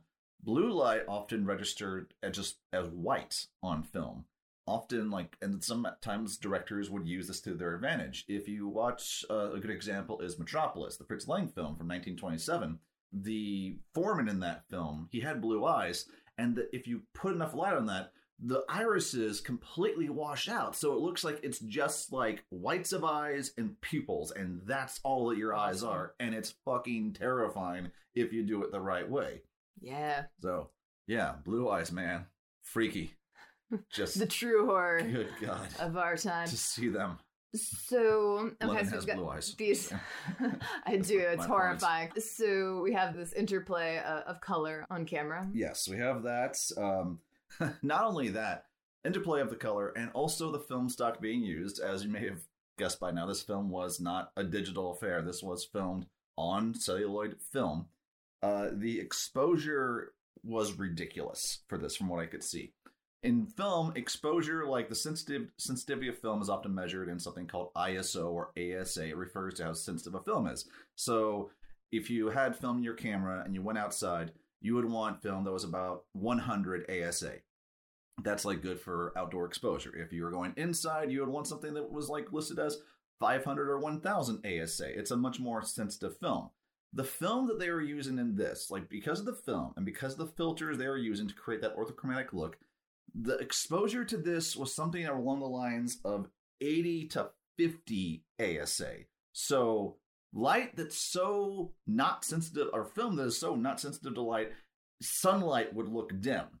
So what that led to was a unbelievably bright amount of light that was on the set of this. And this film looks like it's dark. But on the Mhm. set, when they're filming it, there are interviews where Pattinson and Dafoe are like, "We were nearly blinded All the because there was so much light on our faces to like get these looks." And yeah, so insane amount there. Uh, the one two two the one I what did I say? like I think officially it is like one point or like one one nine aspect ratio, so like almost square. They want to get that look because it evoked silent film, which again, evoking a look that is closer to the time of this film than it is to today. But because of that, they did specially make all the sets to accommodate that, making like dinner tables, you know, shorter than the, like uh, with less width than they would be, so that Pattinson and Dafoe could be closer together because you don't have much width of the screen to get both of them into it. Um, the sets themselves were made. The, rooms were built to accommodate that. The lighthouse itself, its design was considered like was being taken into account. Actually, I think they realized they knew they could make the lighthouse taller than it, it would have been originally had they just Mhm. gone widescreen because it's a it is a taller frame than you would normally have. Uh, let's see. I'm trying to think what else I had here on technical aspects because there is there's just so much so much on that and like uh what was it the lenses were like called Bausch and Lomb Baltar lenses which were nothing in that line was made past 1956 I think Bausch and Lombs. yeah you've heard that name of I mean, you've heard that name Well, so Rochester initially. Um, spent Yeah. spent a lot of time there in, Oh, uh, in my youth, where Kodak and Bausch and Lomb Okay. and, and things were. So Mhm. lots of lots of early camera part exposures. this so. is uh, this is all very true uh, but yeah that's like uh those are the main thing like things about the just the look of the film is a very deliberate choice by the filmmaker and so much went into creating the look of the film that we get i don't know if anything was lost in the you know transfer from film to digital to create this um, maybe seeing this on the silver screen is a, a different experience altogether who knows I did notice that there was a stark difference, even just the first time I watched it, I saw the sort of HD, legally purchased Okay. version, and there were some really rich blacks and there were some really great kind of silver whites. And then the the second time that I watched it the other night, it was a pirated downloaded version Mhm. just because I had forgotten my computer with the actual purchase version on it. Right on. So I asked a friend of mine, like, can you can you just download this real quick for me because I, I need to check something? And it uh, it was a little bit grayer, sort of Mm. overall. So it was not as high quality of an image. And you could still sort of tell the beauty of the film, but this is one of those films that you really do want to see in the best copy Yeah. possibly available to you because something does kind of take away from it a little bit when those sort of contrasts are lost. hmm I think that yeah, this is a movie that when this much attention is given to the visual, you know, impact. Not that I mean, all films have attention to the visual impact that they're supposed to have. You're not a very good filmmaker if you're you're not a very good filmmaker if you're just completely ignoring that. You know, like yeah, the camera should probably be on. You should have lights on. Yeah, you But know. on the flip side, there are some not so great filmmakers. So yeah, yeah, like a recent film that I've been seeing reviews for is Tyler Perry's most recent film, uh, Fall from Grace. And everyone that talks about that film is like every scene of this is just flat blocking. It's just camera pointed at a wall or the side of a room, and people look at each other in profile to the camera and they talk. And that's it. There's nothing more to it. So that no, it doesn't really matter what you watch that on. That could be a shitty VHS copy that you somehow get of a new movie. Ah, that might add something to it, actually, just for like retro nostalgia sake. For sure, just- for sure, yeah. If you're gonna have poor cinematography, like go retro.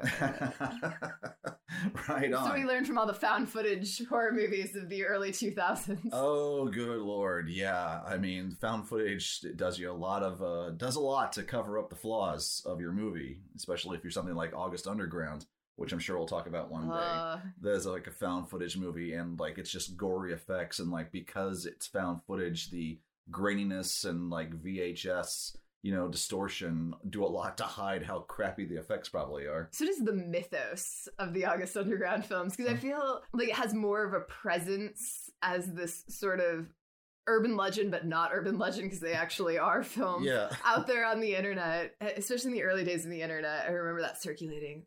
Have you seen August Underground stuff? It's the most hardcore thing you can find, right? And so everybody, and it wasn't that easy to find because they're not Mm. that great, so they're not that accessible because they didn't have high sort of production values or distribution.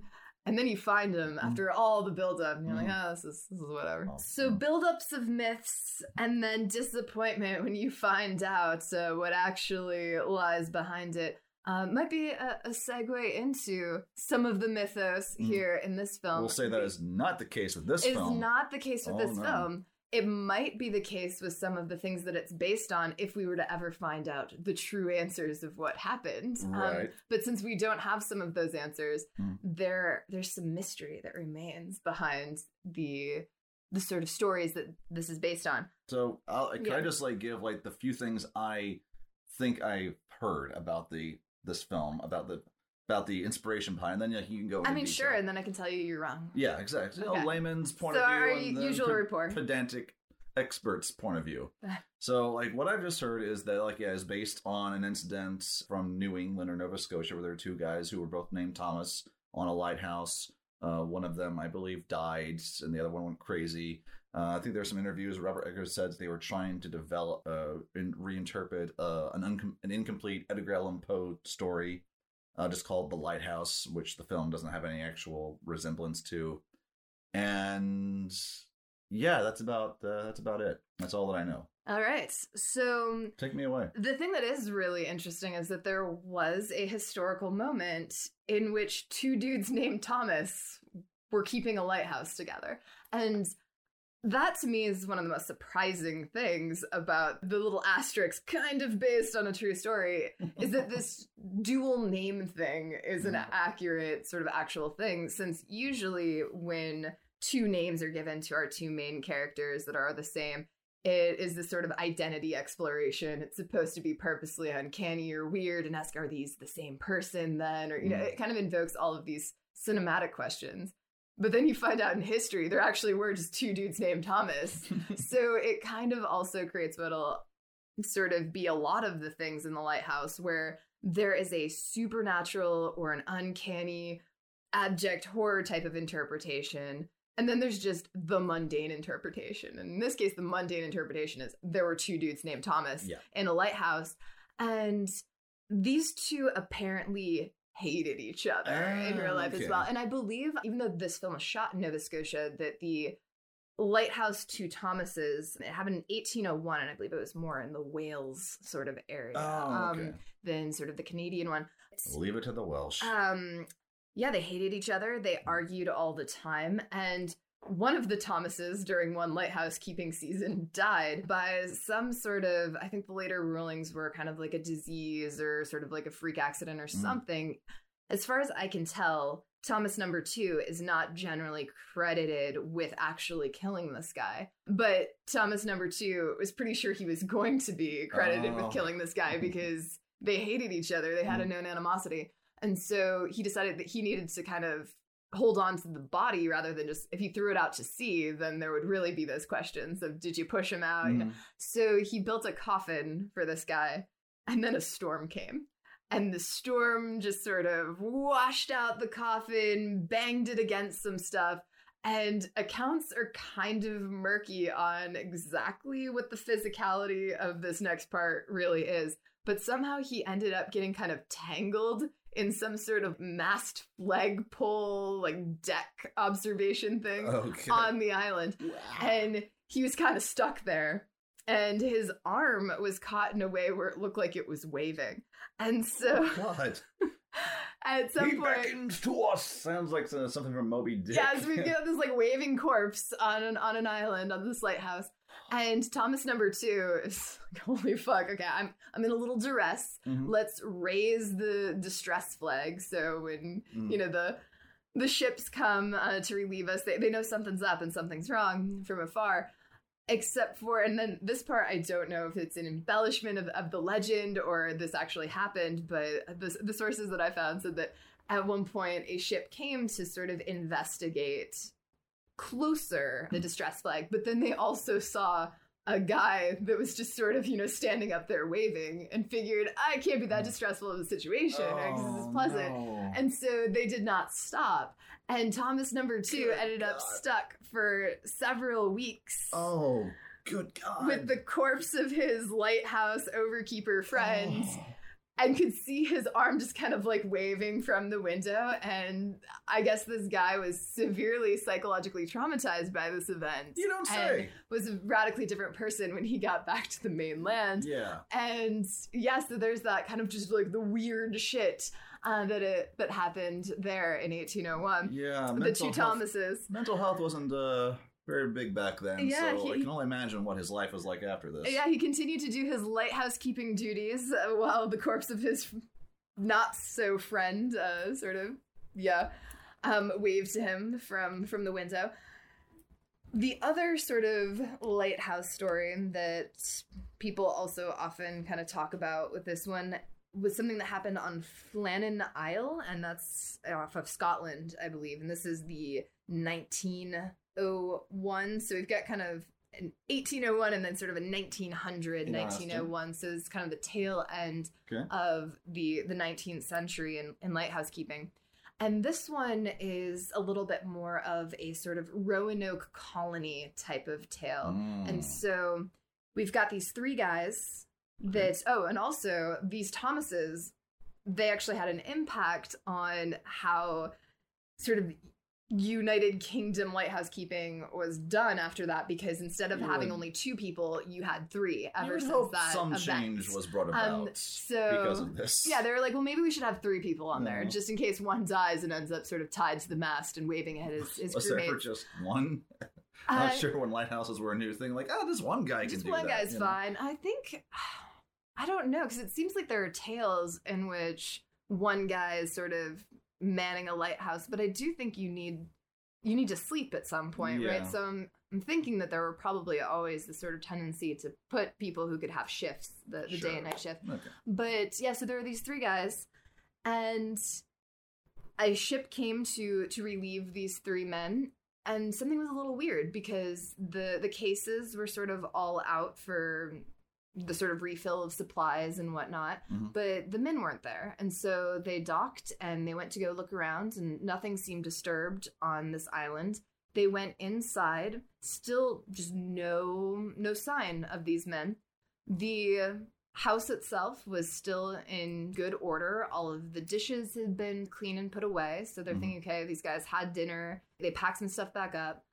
I, I believe the one weird thing was that there was a chair in the kitchen that had been tipped over and left tipped over.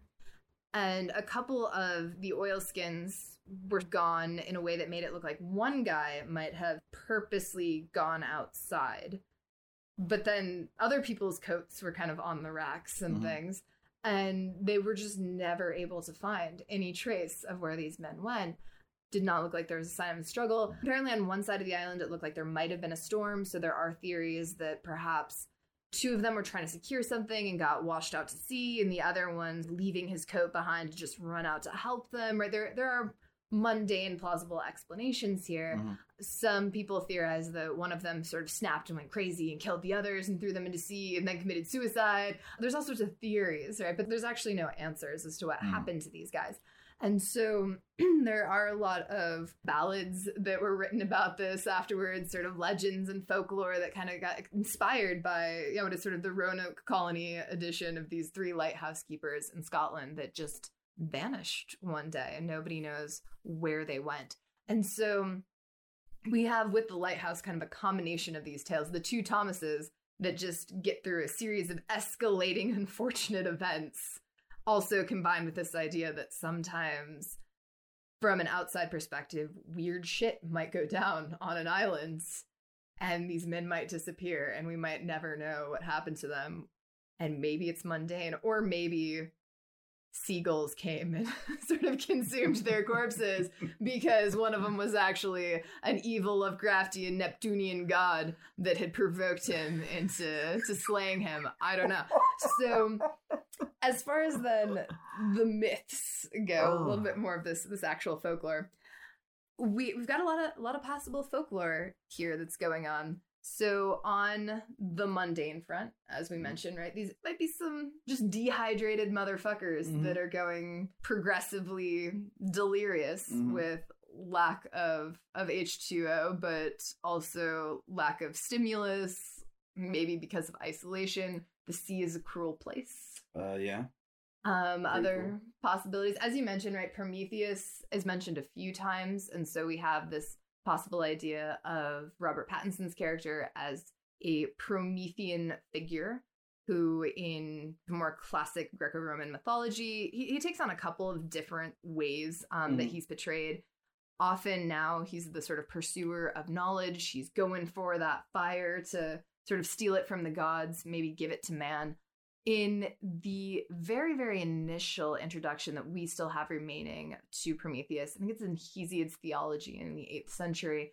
And that's a little less selfless. So it seems Mm. like, if anything, if he's a Promethean figure, he's a little bit more sort of the the Theogony, like Hesiod one, where he's kind of doing it also to sort of fuck Zeus over a little bit Right, because yeah. Zeus was a miserable bastard, kind of like Dafoe, Okay. Yeah. who's holding on to all of the knowledge. Mhm. Prometheus is like, dude, this this shit's not gonna fly, Mhm. right? We need, I need to know. I'm gonna steal this fire from you. Zeus gets really pissed about this, and so as a punishment, he has him eternally strung up on the rocks so that gulls can eternally pick at his liver, specifically his liver, but also his internal organs and, in later sort of editions.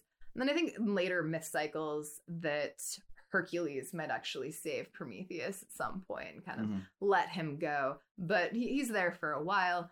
We also have Proteus is is mentioned um, or referenced to, and this is with William Dafoe's character. Proteus is a sea god back in uh, the the Greco-Roman days.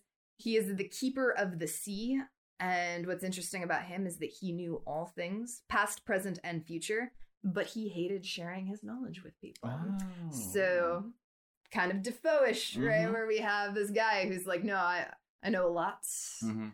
but my lights. It does make sense because there are times in this movie where Dafoe, almost the modern term for would be gaslighting Pattinson. Yeah. Where he's like, "You've, you know, we've been here for months now." I was like, "What? N- no, no, we've only been here for like a few days were four weeks."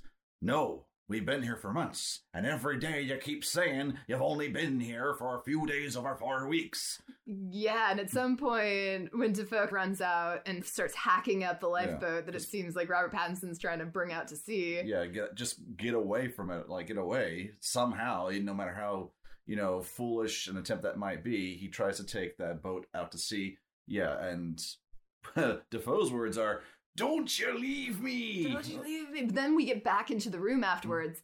And he's talking like Robert Pattinson had hacked up the boat. Yeah. He's like, you're, you're going crazy. You hacked up our lifeboat. it's like, whoa, gaslighting. Like, what's gets, happening here? gets the knife away like one takes the knife uh, this knife away from pattinson and then like breaks it and says oh, it was company property i'll duck it from your wages You're like, Like, bro, it's a fucking knife dude dick move, dick move. Well, he also like snaps the knife and then puts it into the furnace, Oh, like yeah. right next to them. I'm Mhm. like, yeah, yeah, that'll keep it from him. Like, You- show him right where you put it. Um, and so, yeah, that, that was an odd choice. But yeah, he seems to. But once again, we don't know if maybe William Dafoe is telling the truth. Maybe he's not gaslighting at all. Maybe they have been there for months. Maybe Robert Pattinson did ha- hack up the lifeboat, but we're seeing from Pattinson's unreliable Mm. narrator point of view that these things are being done to him. We just we don't have enough stability to kind of tell one way or the other. Although I think there's kind of a tendency, or at least for me, to side with Pattinson just because he is in this narrative the more likable, empathetic figure. Mhm. Since we've got our, our Proteus Dafoe, Mm. who's just kind of a total ass and gross the entire time through. So like, I, I'm willing to allow maybe uh, some suspension of disbelief for, for poor Pattinson here Mhm. that maybe this guy is gaslighting him like nobody's business.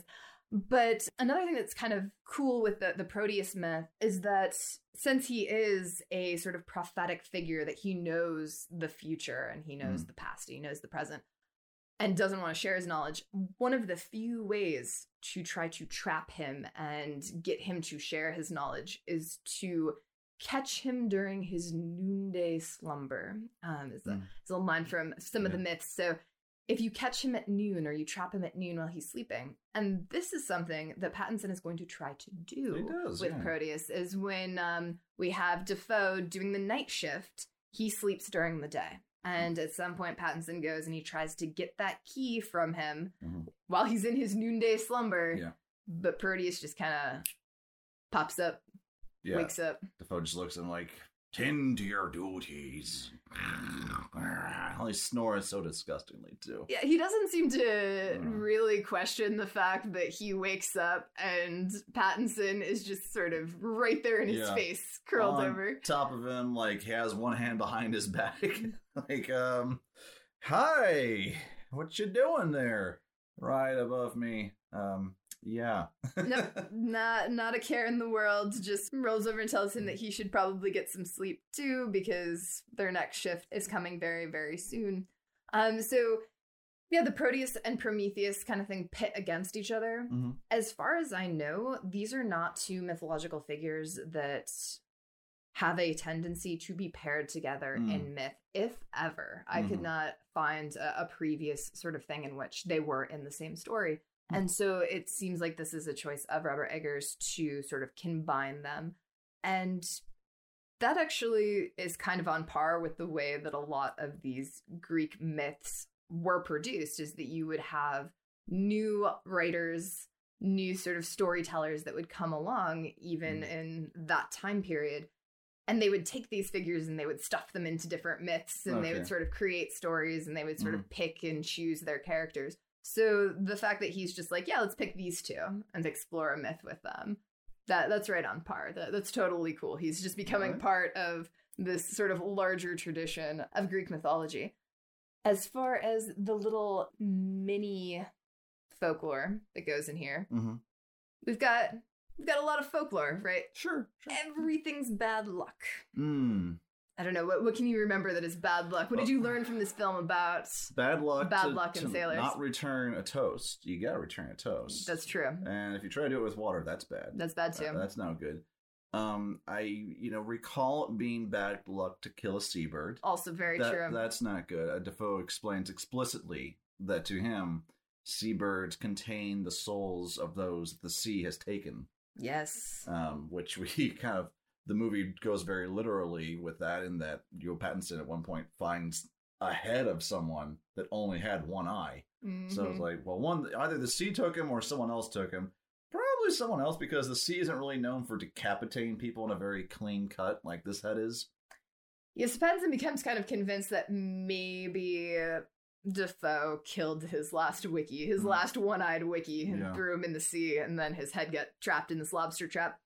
But yeah, so bad luck to kill a seabird. Something I'm sure mermaids aren't good, very good luck.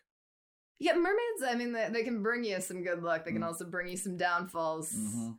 So, sailors and mariners are one of the still to this day the number one superstitious profession. They Mhm. share that title with baseball players, Mm, actually. yeah. So it's it's mariners and baseball players are, are two Right. most sort of superstitious fellows. But the, the mariners have been around longer overall, and so we have a much richer, longer history of folklore and superstition amongst mariner culture. Most of that is that everything's bad luck. Mhm. Pretty much anything you do Yeah. is just bad luck in sailing. And I think if you work in such a dangerous environment, yeah, about anything is bad luck to you. yeah, this is this is super bad luck. And another sort of really interesting statistic, it is the number 2 mortality rates professionally Mm. behind loggers. I was gonna say, yeah, logging's probably gotta be number one. So, and, and that is relevant to this film, right? Because Pattinson was a logger. People died Yeah. logging, and then he, he came to the number two most dangerous profession, and he died there. So we've got deaths all around in these. guy's life is bad luck. My God. Yeah, so he's not picking really great jobs statistically for his survival rates. So, you know, like Robert Pattinson was asking for it is really Mhm. the takeaway here. But in terms of these sailor superstitions that we get throughout here, all of them are very accurate um, in terms of bad luck of toasting, the bird sort of bad luck stuff. Mhm.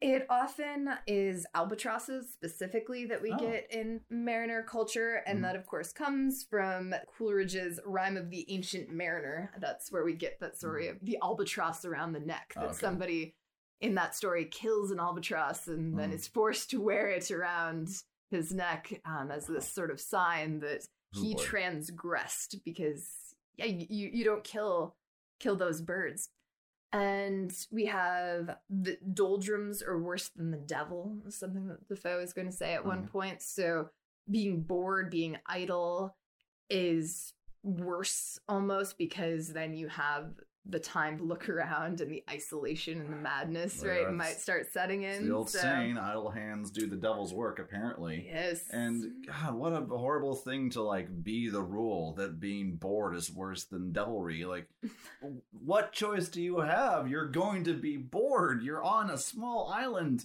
with nothing to do. And I think Dafoe points out that his log is the only book on the island, if I recall. Like, I think mm-hmm. the manual and his logbook, that's the only thing you could read. And Pattinson's not even allowed to read the logbook. Yeah, so I mean, there's not a whole lot of stimulation here. It's just really some like back-breaking work and masturbation to like mermaid statues. That's really the two things that yeah. that yeah. Pattinson has to do throughout all of this. Nowadays, we have the internet and masturbation, so it's you know, better these days. Exactly. Thank God. Uh, we just look up pictures of mermaids, but. Oh, Um, a couple of these sailor superstitions that did not make it into this, but that I do sort of adore and love. Mhm. One makes total sense that it's not in this movie because it's the idea of a red sky at morning being a, a warning sign of an Oh. impending storm. Okay, well, this is a black and white film that apparently doesn't even pick up red on camera, so maybe maybe we just don't go with that. Yeah. But another one um, are tattoos in sailor culture, and Hmm, so yeah. you don't see any tattoos here. Uh, we do kind of see a scarification tattoo on William Dafoe's chest. He Oh, has okay. a ship Oh, scarred onto right. his chest, Yeah. and that that's going to be really interesting too.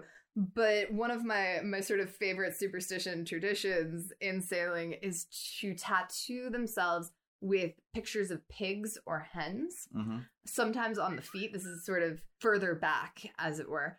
And the idea was that since pigs and hens were often transported on these boats and were not creatures of the sea and they couldn't swim, that the gods might look down upon you know these animals and feel bad and spare them if Uh-huh. they fall into the sea Sure. and so tattooing uh, those animals on your body was also a signpost to say, Mhm. like, kind of, hey, spare me. I'm, I'm, I'm a poor non-sea creature, as Yeah. it were.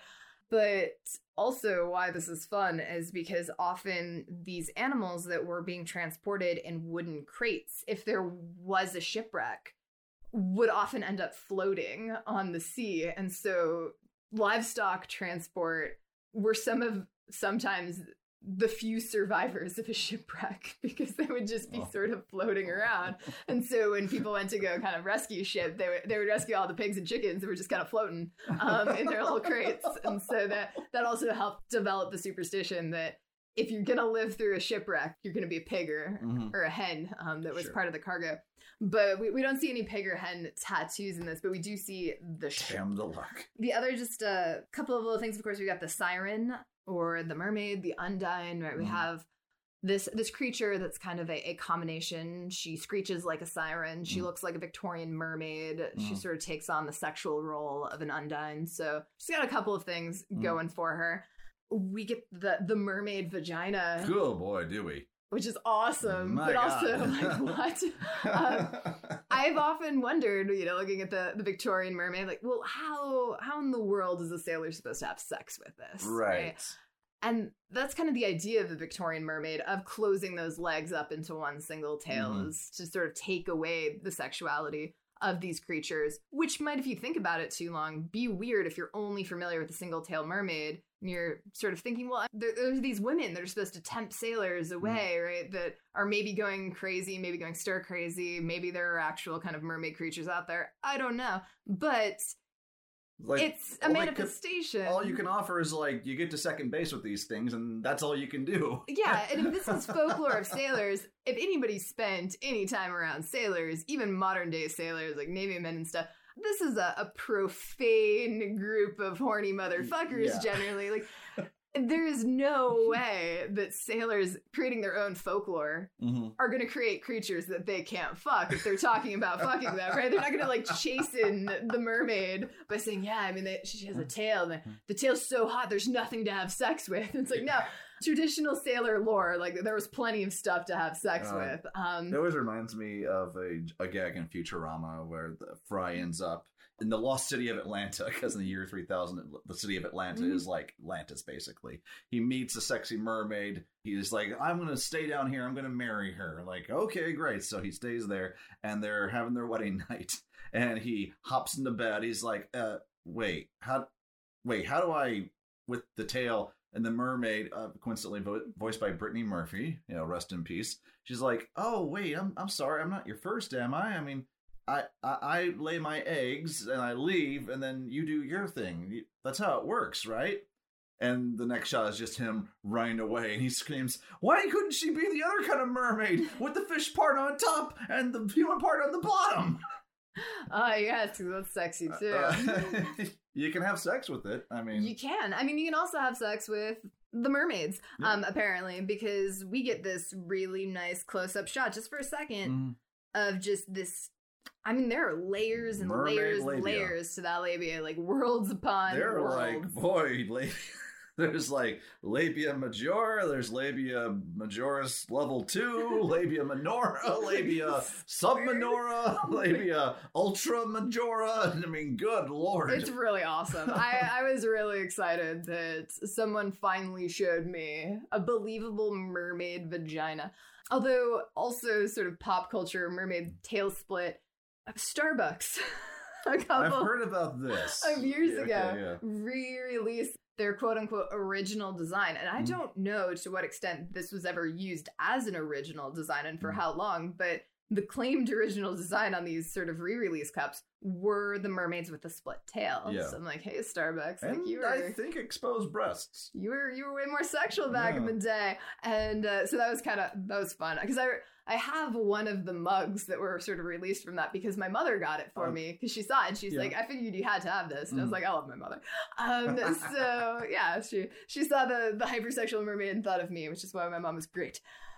So we have these sirens and something that becomes interesting too for what the different theories of what's going on in this movie are are that there are three classes of sirens in Greek mythology, Mhm. and they are the celestial, and the celestial sirens are overseen by Zeus. They actually are generally more bird human like than Mhm. they are mermaid or fish human like, but we could maybe combine this idea with sort of sea culture with the Mhm. seagulls and the sirens are these all one and the same Mhm. kind of sort of figures? Are they coming from both the air and the sea? The generative are overseen by poseidon and then there are the third sort of tier which are the cathartic or the purative Mhm. and they are overseen by sort of hades in the underworld and their purpose is to conform a soul to an infernal regime.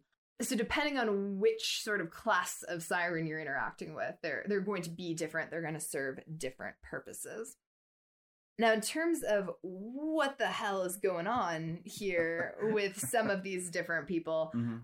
and these different myths there are multiple interpretations we, we Mm. covered the dehydration one sure and then of course there's the opposite spectrum of william dafoe's a god mm-hmm. I'm not saying he's a god, but he's a god kind of thing. and he's a god of the sort of Neptunian, Poseidon, Proteus variety. okay, okay. We get this supported a little bit where when uh, Pattinson is trying to kill him and he's strangling him, and he, this body is just gonna go through a bunch of transformations. And at one point, he's gonna turn into a very classic looking Neptunian representation of Dafoe Oh, with kind of seashells affixed to him and Mhm. sort of little horns and yeah he, he just looks kind of like a yeah a sea god we also kind of get a sense that he might have the divine relationship with the sea and the tentacles Mhm. by all of whatever he gets up to in the light once again whether he's transforming into that kraken if he is just summoning it to Mm. have some sexy good times with it but he seems to be able to talk to the light and knows it personally he seems to overkeep this island Yeah. that perhaps why Robert Pattinson meets the fate he does is because he is a wickie that has come there and does not respect the rules of the sea. He keeps mm-hmm. violating all this shit. It's like horror movie 101, right? He keeps transgressing. He he stops at that gas station and he fills his car up anyway and he goes past the harbinger and then he like touches the shit he's not supposed to. So I mean he's gonna just keep violating shit. He's not gonna toast, he's gonna kill a seabird, he's um gonna gonna masturbate in places he shouldn't. So overall, he he's not respecting the sea. So Mhm. maybe the last wickie didn't either. And Dafoe's like, the, the shit needs to be stopped. I need a wickie that's going to replace me, that's going to Mm. respect Mhm. the the ways of the water world. of course the world yes other interpretations in a sort of like J.J. Abrams lost sort of way that Oh boy. this this is purgatory. I, I never finished Lost. Did it actually turn out to be purgatory? okay, so spoilers for Lost. if, if you don't know them by now, yeah, Lost turned out to be purgatory. I believe I didn't mm, stay stuck with Lost the entire way out. When that show first started, they explicitly said it was not purgatory. Yeah, well, I mean, like you're not alone in that feeling of Oh, betrayal, but Good uh, lord, I'm so glad I stopped watching that show. Yeah, it it was kind of it was purgatory. It was like sort of a waiting, holding ground. Um, and that seems to be an interpretation, a possible interpretation here as well. That some people have that this is an underworld situation or purgatory. So he's either awaiting some kind of judgment and he's stuck in this cycle on an island, Mhm. sort of being judged for his previous crimes, where if he killed the real Ephraim Winslow or just witnessed it, but he didn't help and he didn't interfere, then maybe that's kind of a no, well, what kind of offense is this, right? Like, well, let- let's put you on this purgatory island and sort of figure it out. Or he might have already been condemned to some sort of Dante Inferno level of something where he is just having to suffer Hmm. this weird fever dream over and over again where he's confronted with the things that he's done. This is not my favorite interpretation personally, but it's it's there. It's out there. It's one that people have. I feel like it just almost has a little bit to to, to bring back the themes of oh, I'm disappointed by by the Benji Christianity is really just that I, I don't think we need to have a Judeo Christian lens on sort of all media. That like Mhm. this seems to be taking from something a little bit more sort of Greco-Roman in origin and also a little bit more Lovecraftian, right? Something Mhm. with like gods plural and a weirder world than sort hmm. of the, the simplicity of the hell judgment kind of mythos. Not that that can't be done and can't be done well. I just think that there's something more complex going on here with a wider variety of folklore and myth than just that kind of simplification. Although if that is your interpretation, then I'm I'm an asshole and just just don't worry about it. she is an asshole, though. I, I am. I There's can no be. questioning that. So what what is your interpretation of this? oh, um, uh, that you know, it's it's important to follow the rules. You know, you should follow that rule book. Had they had they just followed that rule book and not gotten to drinking, I don't think this would have happened. So no transgressions. I like no trans. Yeah, would have gone better for them. Uh, are, are you a guy to generally follow all the rules, Benji? Of course not. No. So you're saying you would not survive on this island? Oh fuck no! So- I'm not I'm not signing up for that. I am not buying that ticket. I am not taking that ride. Fuck that. So how reliable do you think that Robert Pattinson is? As a narrator, Yeah, mm, not very. like to what Hmm. extent is this supernatural and to what extent is this mundane? Uh, you. I feel like I would say a very, very little of it is is real. Okay. I, I think like we can easily say that. Um, really, he definitely arrived on that island. Uh, definitely with Willem Dafoe, and he definitely ended up having his eaten out by seagulls at the end. How he got there, I think who the hell knows. I mean, I the most likely never had many nights when they were like singing weird sea shanties with each other and arguing over lobster and cooking or gazing into lights like a whole lot. Probably none of that would have actually happened. It's just he got there, an accident happened. That's just one of them being irresponsible. Or Willem Dafoe dropping him from that lighthouse when he was trying to paint the uh, the surface of it, and that's just how it ended up. Or you know, Willem Dafoe's character was swept out to sea by one of the giant storms that was on the island many different times. Very mundane explanations for uh, you know For some really cool shit. for some really cool shit. Yeah. All right, fair enough. Do you think that William Dafoe at any point was nefarious or had nefarious intentions?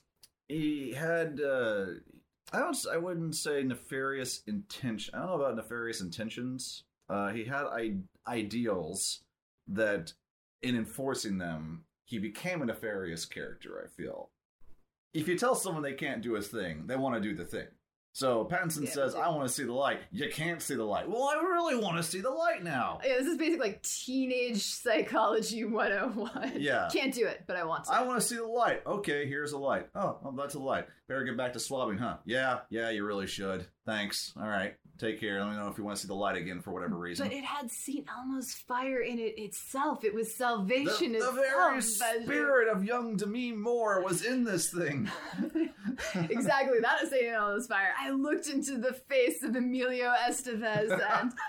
No, so St. Elmo's Fire, for those who are, who are curious about what the fuck that is, it is a phenomenon in sailing that's really cool. Oh yeah, the static, static electricity, like in the atmosphere, has to go somewhere, and so goes the highest point around. And if a tall ship is out there, the highest point is its mast. So there are many stories, and like this is like a story in Moby Dick, and like there are many real accounts of this where ship masts began to glow apparently to the Super sailors. cool. And Saint Elmo was the patron saint of travel, I believe. And So in sailing, well, it was actually Saint Ermo with an Oh. R, um, and it's a mispronunciation that stuck. Boom. So yeah.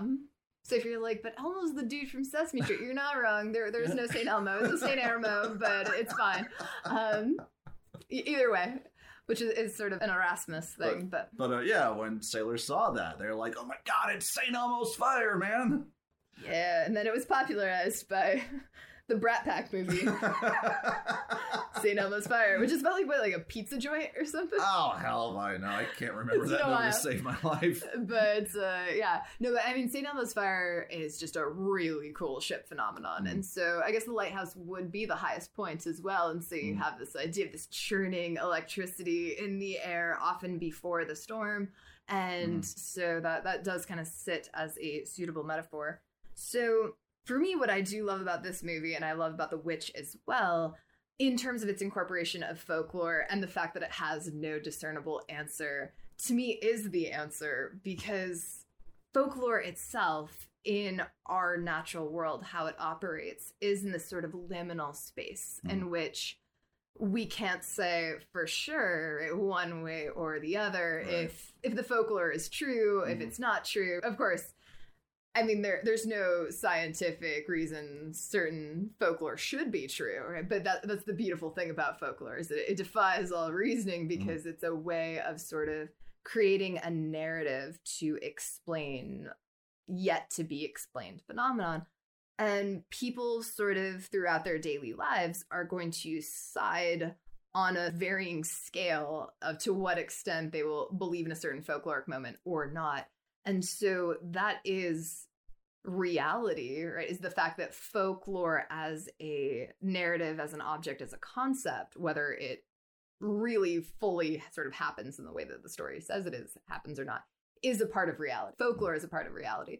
And so in this film, in its reality, folklore and all of its effects, whether those effects are physical, psychological, or just sort of metaphorical, is part of the reality. Mhm. Um, and so I just love that about, and like I said, The Witch does that too, where it kind of creates that space where some of the folklore might be real, some of it might not be, all of it might be, all of it might not be. Mm. But the most true form to reality is to just accept the fact that there's there's shit in reality that we don't know um, the answers to, and that we create stories to try to explain them.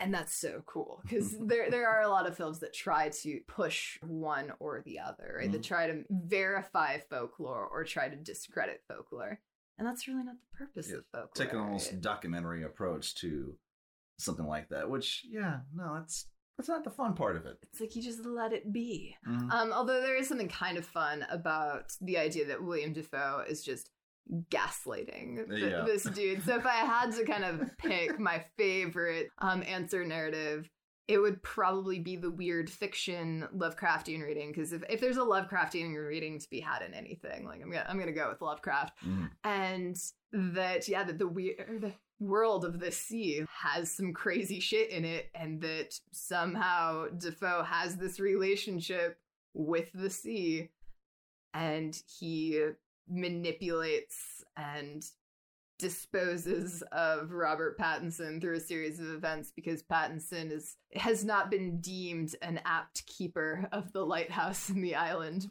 He's actually almost I mean it isn't really literally, it's more figuratively, but as as literal as a figurative expression can be, a man of the land, right? Because Uh-huh. he is a logger. He Yes. he comes, he, he doesn't know anything about the sea, he doesn't respect the sea's traditions, so fuck it, toss him out. I'm with you, Dafoe. He, he doesn't deserve the lighthouse. So that's uh so that was that trip. we've uh, gone down that folklore uh, rabbit hole for a little while there. I'm not surprised you went down for that long. Yeah, well, I mean, like this movie is folklore, right? It just it's all of it. Just it just to. it's taking it's sampling from so many different and wonderful sources that yeah i mean how can you not love what they're doing here But you finally have a movie that doesn't give you answers. That's always what you're saying is that I- you don't want a movie that gives you answers. i don't want to i don't exclusively want movies that don't give me answers but when a movie doesn't i'm okay with it Mhm. if they're doing things right and Mhm. this movie is they are creating so much folklore so much mystery in it and at the end you're like there's so much was going on like a mundane diegetic answer to like what happened in this story nothing will be satisfying. Hmm you know you can make up whatever ending to it you want and no matter what you say it's probably valid. Yeah, and no, that's that's a great way to do a film. I agree that you're not providing answers, but you're providing potential answers. Mhm. So um, it is always the problem when you you end a movie without an answer, Mhm. but there also just is no possible answer. Right? Right. So it's just like, what the fuck? Now- like, what am I supposed to take from this? But you can take so much from this movie. Yeah. And I think that, like, you know, to like give you the opposite of what I'm saying, that I don't mind there not being an answer to it. I think there's a way to do a movie like this where instead of this kind of dive into folklore and like no proper answer at the end, you could probably do something like this and turn it into a mystery where one half of the movie is we see what happened on the island. Maybe sailors show up, they recover Robert Pattinson, bring him back, nurse him back to health, and say, like, what the hell happened here, man? And he tries to recount what was going on, and as it as they continue, maybe they find pieces of the mystery to put back together. And at the end, he's like, "Oh my god, I killed him! Oh no!" Something like that is possible to do that. I can't really. I'm having trouble thinking of like a type of movie that does that, but that is a, a narrative and mystery film that works and is Mhm. perfectly fine. It can be done just as well as this movie can. Yeah, but they even had the Roanoke kind of quality. Uh, The idea that somebody's going to come back to this Mhm. island and they're just not going to be there. Yeah, I think that if you're gonna do like that mystery reveal, it does need to be a very original story. To try and do that with something like the story of the Roanoke thing or Jack the Ripper, where you are Mhm. creating a canonical conclusion to this real life mystery, Mhm. is well, it's just a little insensitive to the actual to the real life mystery because we we don't know the real answers to that. So to just make one up for the sake of cinema is kind of cheap. That's how you get the Brian De Palma Black Dahlia film. Oh, is that what that what happened there? oh my god, there's so many things that do and don't happen in the Brian De Palma Black Dahlia film.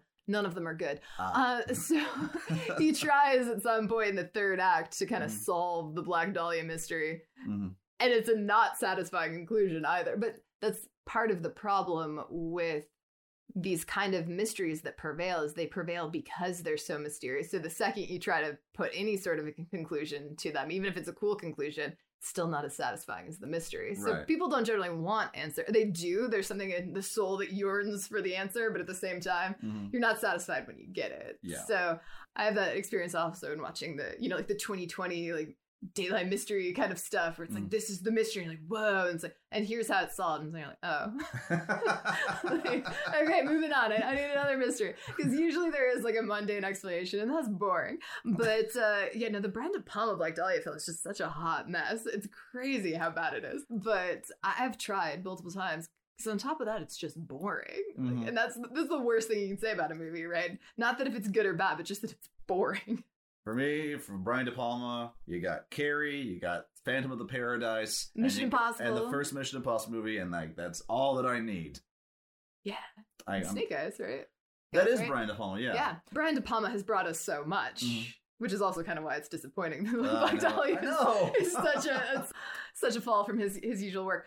So, any any other things about about this? Oh, our our top top six. Which I didn't even do for this because There's like three people in this movie. I mean, I, I have a top six. okay, go ahead. Go go go for your top six. Okay, so you can just comment on it, I guess. So the honorary number six, whoever built that light. Of course. That light is gorgeous. Mhm. It's so, so wonderful, just the glasswork and the way Mm-hmm. that it shines on screen. So yeah, we, we got that one. Uh, number five, David Eggers. Um, or not David Eggers, sorry, Robert Eggers. he had a Lynchian quality in this, which is where the David comes in. Of course. Um, so he, uh, yeah, I mean, this is his second film. Both this and The Witch have been just really stunning pieces of craftsmanship. Yeah. And so, yeah, I, I'm really excited to see what he does next. I haven't seen The Witch myself, but from what I understand, both Dafoe and Pattinson saw The Witch and sought out Robert Eggers because they're just like, dude, you did this. Yeah, Uh, we need to do something. well, let's do it. and he's like, well, two actors reached out to me, so movie with two actors, I guess. yeah, yeah, no, it's it's great. Number four, that damn goal, like that. That one-eyed asshole of a seabird. fourth best. I said earlier, fourth best actor in the movie. he was so great that little goal like he was bringing it i i i did want to just punch that seal in the face whenever he showed up like he he was such a dick and i hate birds already and so Ah, it was go. it was already a chilling experience Very to look into effective. Mm-hmm. the eyes of that beady-eyed little dinosaur and uh, yeah it was uh it was kind of stunning to get a physical kind of performance out of this untamable creature. So Mhm. that was pretty awesome. Number three, I'm actually going to give to William Dafoe. Interesting. Surprisingly, yeah. Okay, all I. I mean, he was great. I, I would not take anything away from uh, his performance.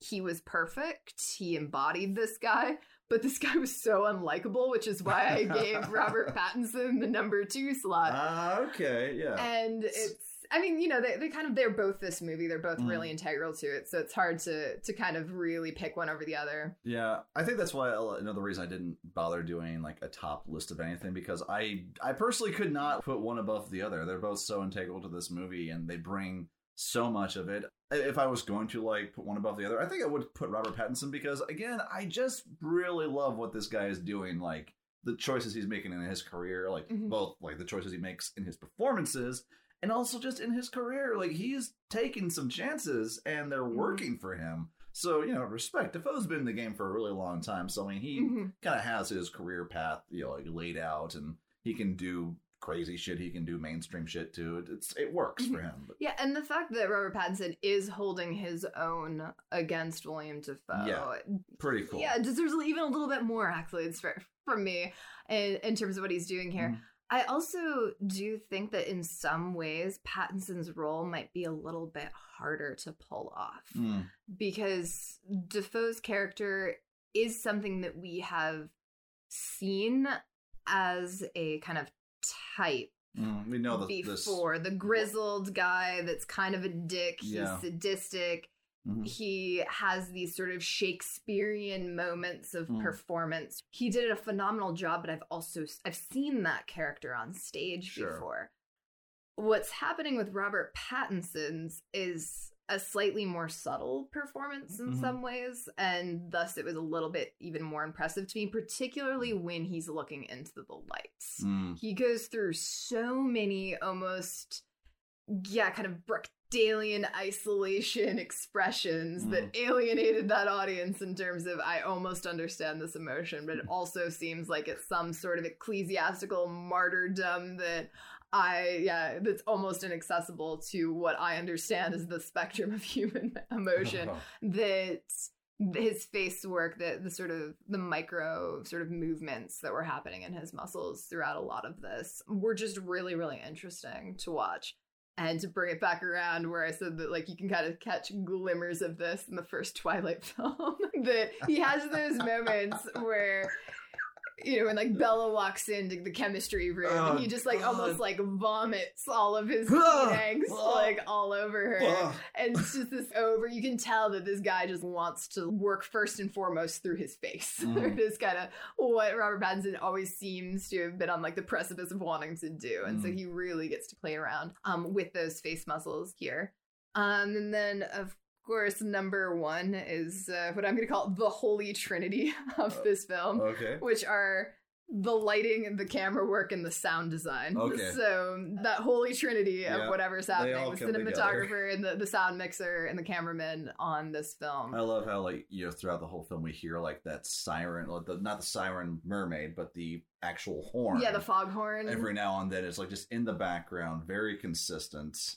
Um, yeah, I just it's a good everything about that is It's done a right. from the depths weird sound. And the second time I was watching this, I was watching it with a professional sailor slash Navy man. uh-huh. And he actually kind of brought up the sound of that foghorn, commenting that it sounded different. He'd heard foghorns for a really long time. Fair enough. And not in a criticism way, just in a like this sounds Mhm. more uncanny, more haunting than Yeah. foghorns that I I'm used to. that, yeah. And we were trying to figure out if, well, is that because that this is sort of a representation more of a 19th century foghorn that might actually have more of that sonic quality? Or are they doing something a little bit with this sound mixing, with this purposeful creation of a sound that is sort of in this liminal otherness space to really kind of push on the Mm. haunting nature of the film? I don't know because I I don't know what the, the sound replication of foghorns in the 1890s were. I didn't look it up because I'm terrible Yeah, you are. in this case. Only this case. I think I have. Uh, I need a little dose of something. I need a little dose of uh, of something that is our safe word, London.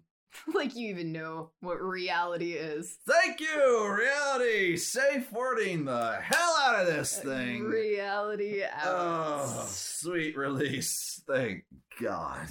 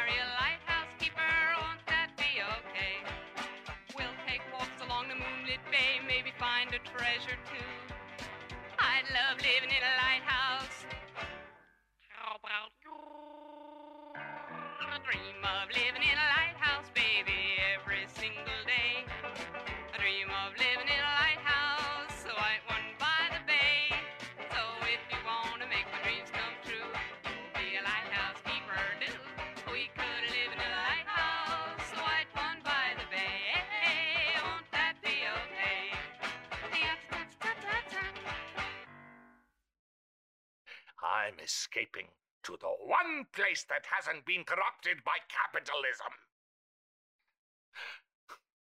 Space!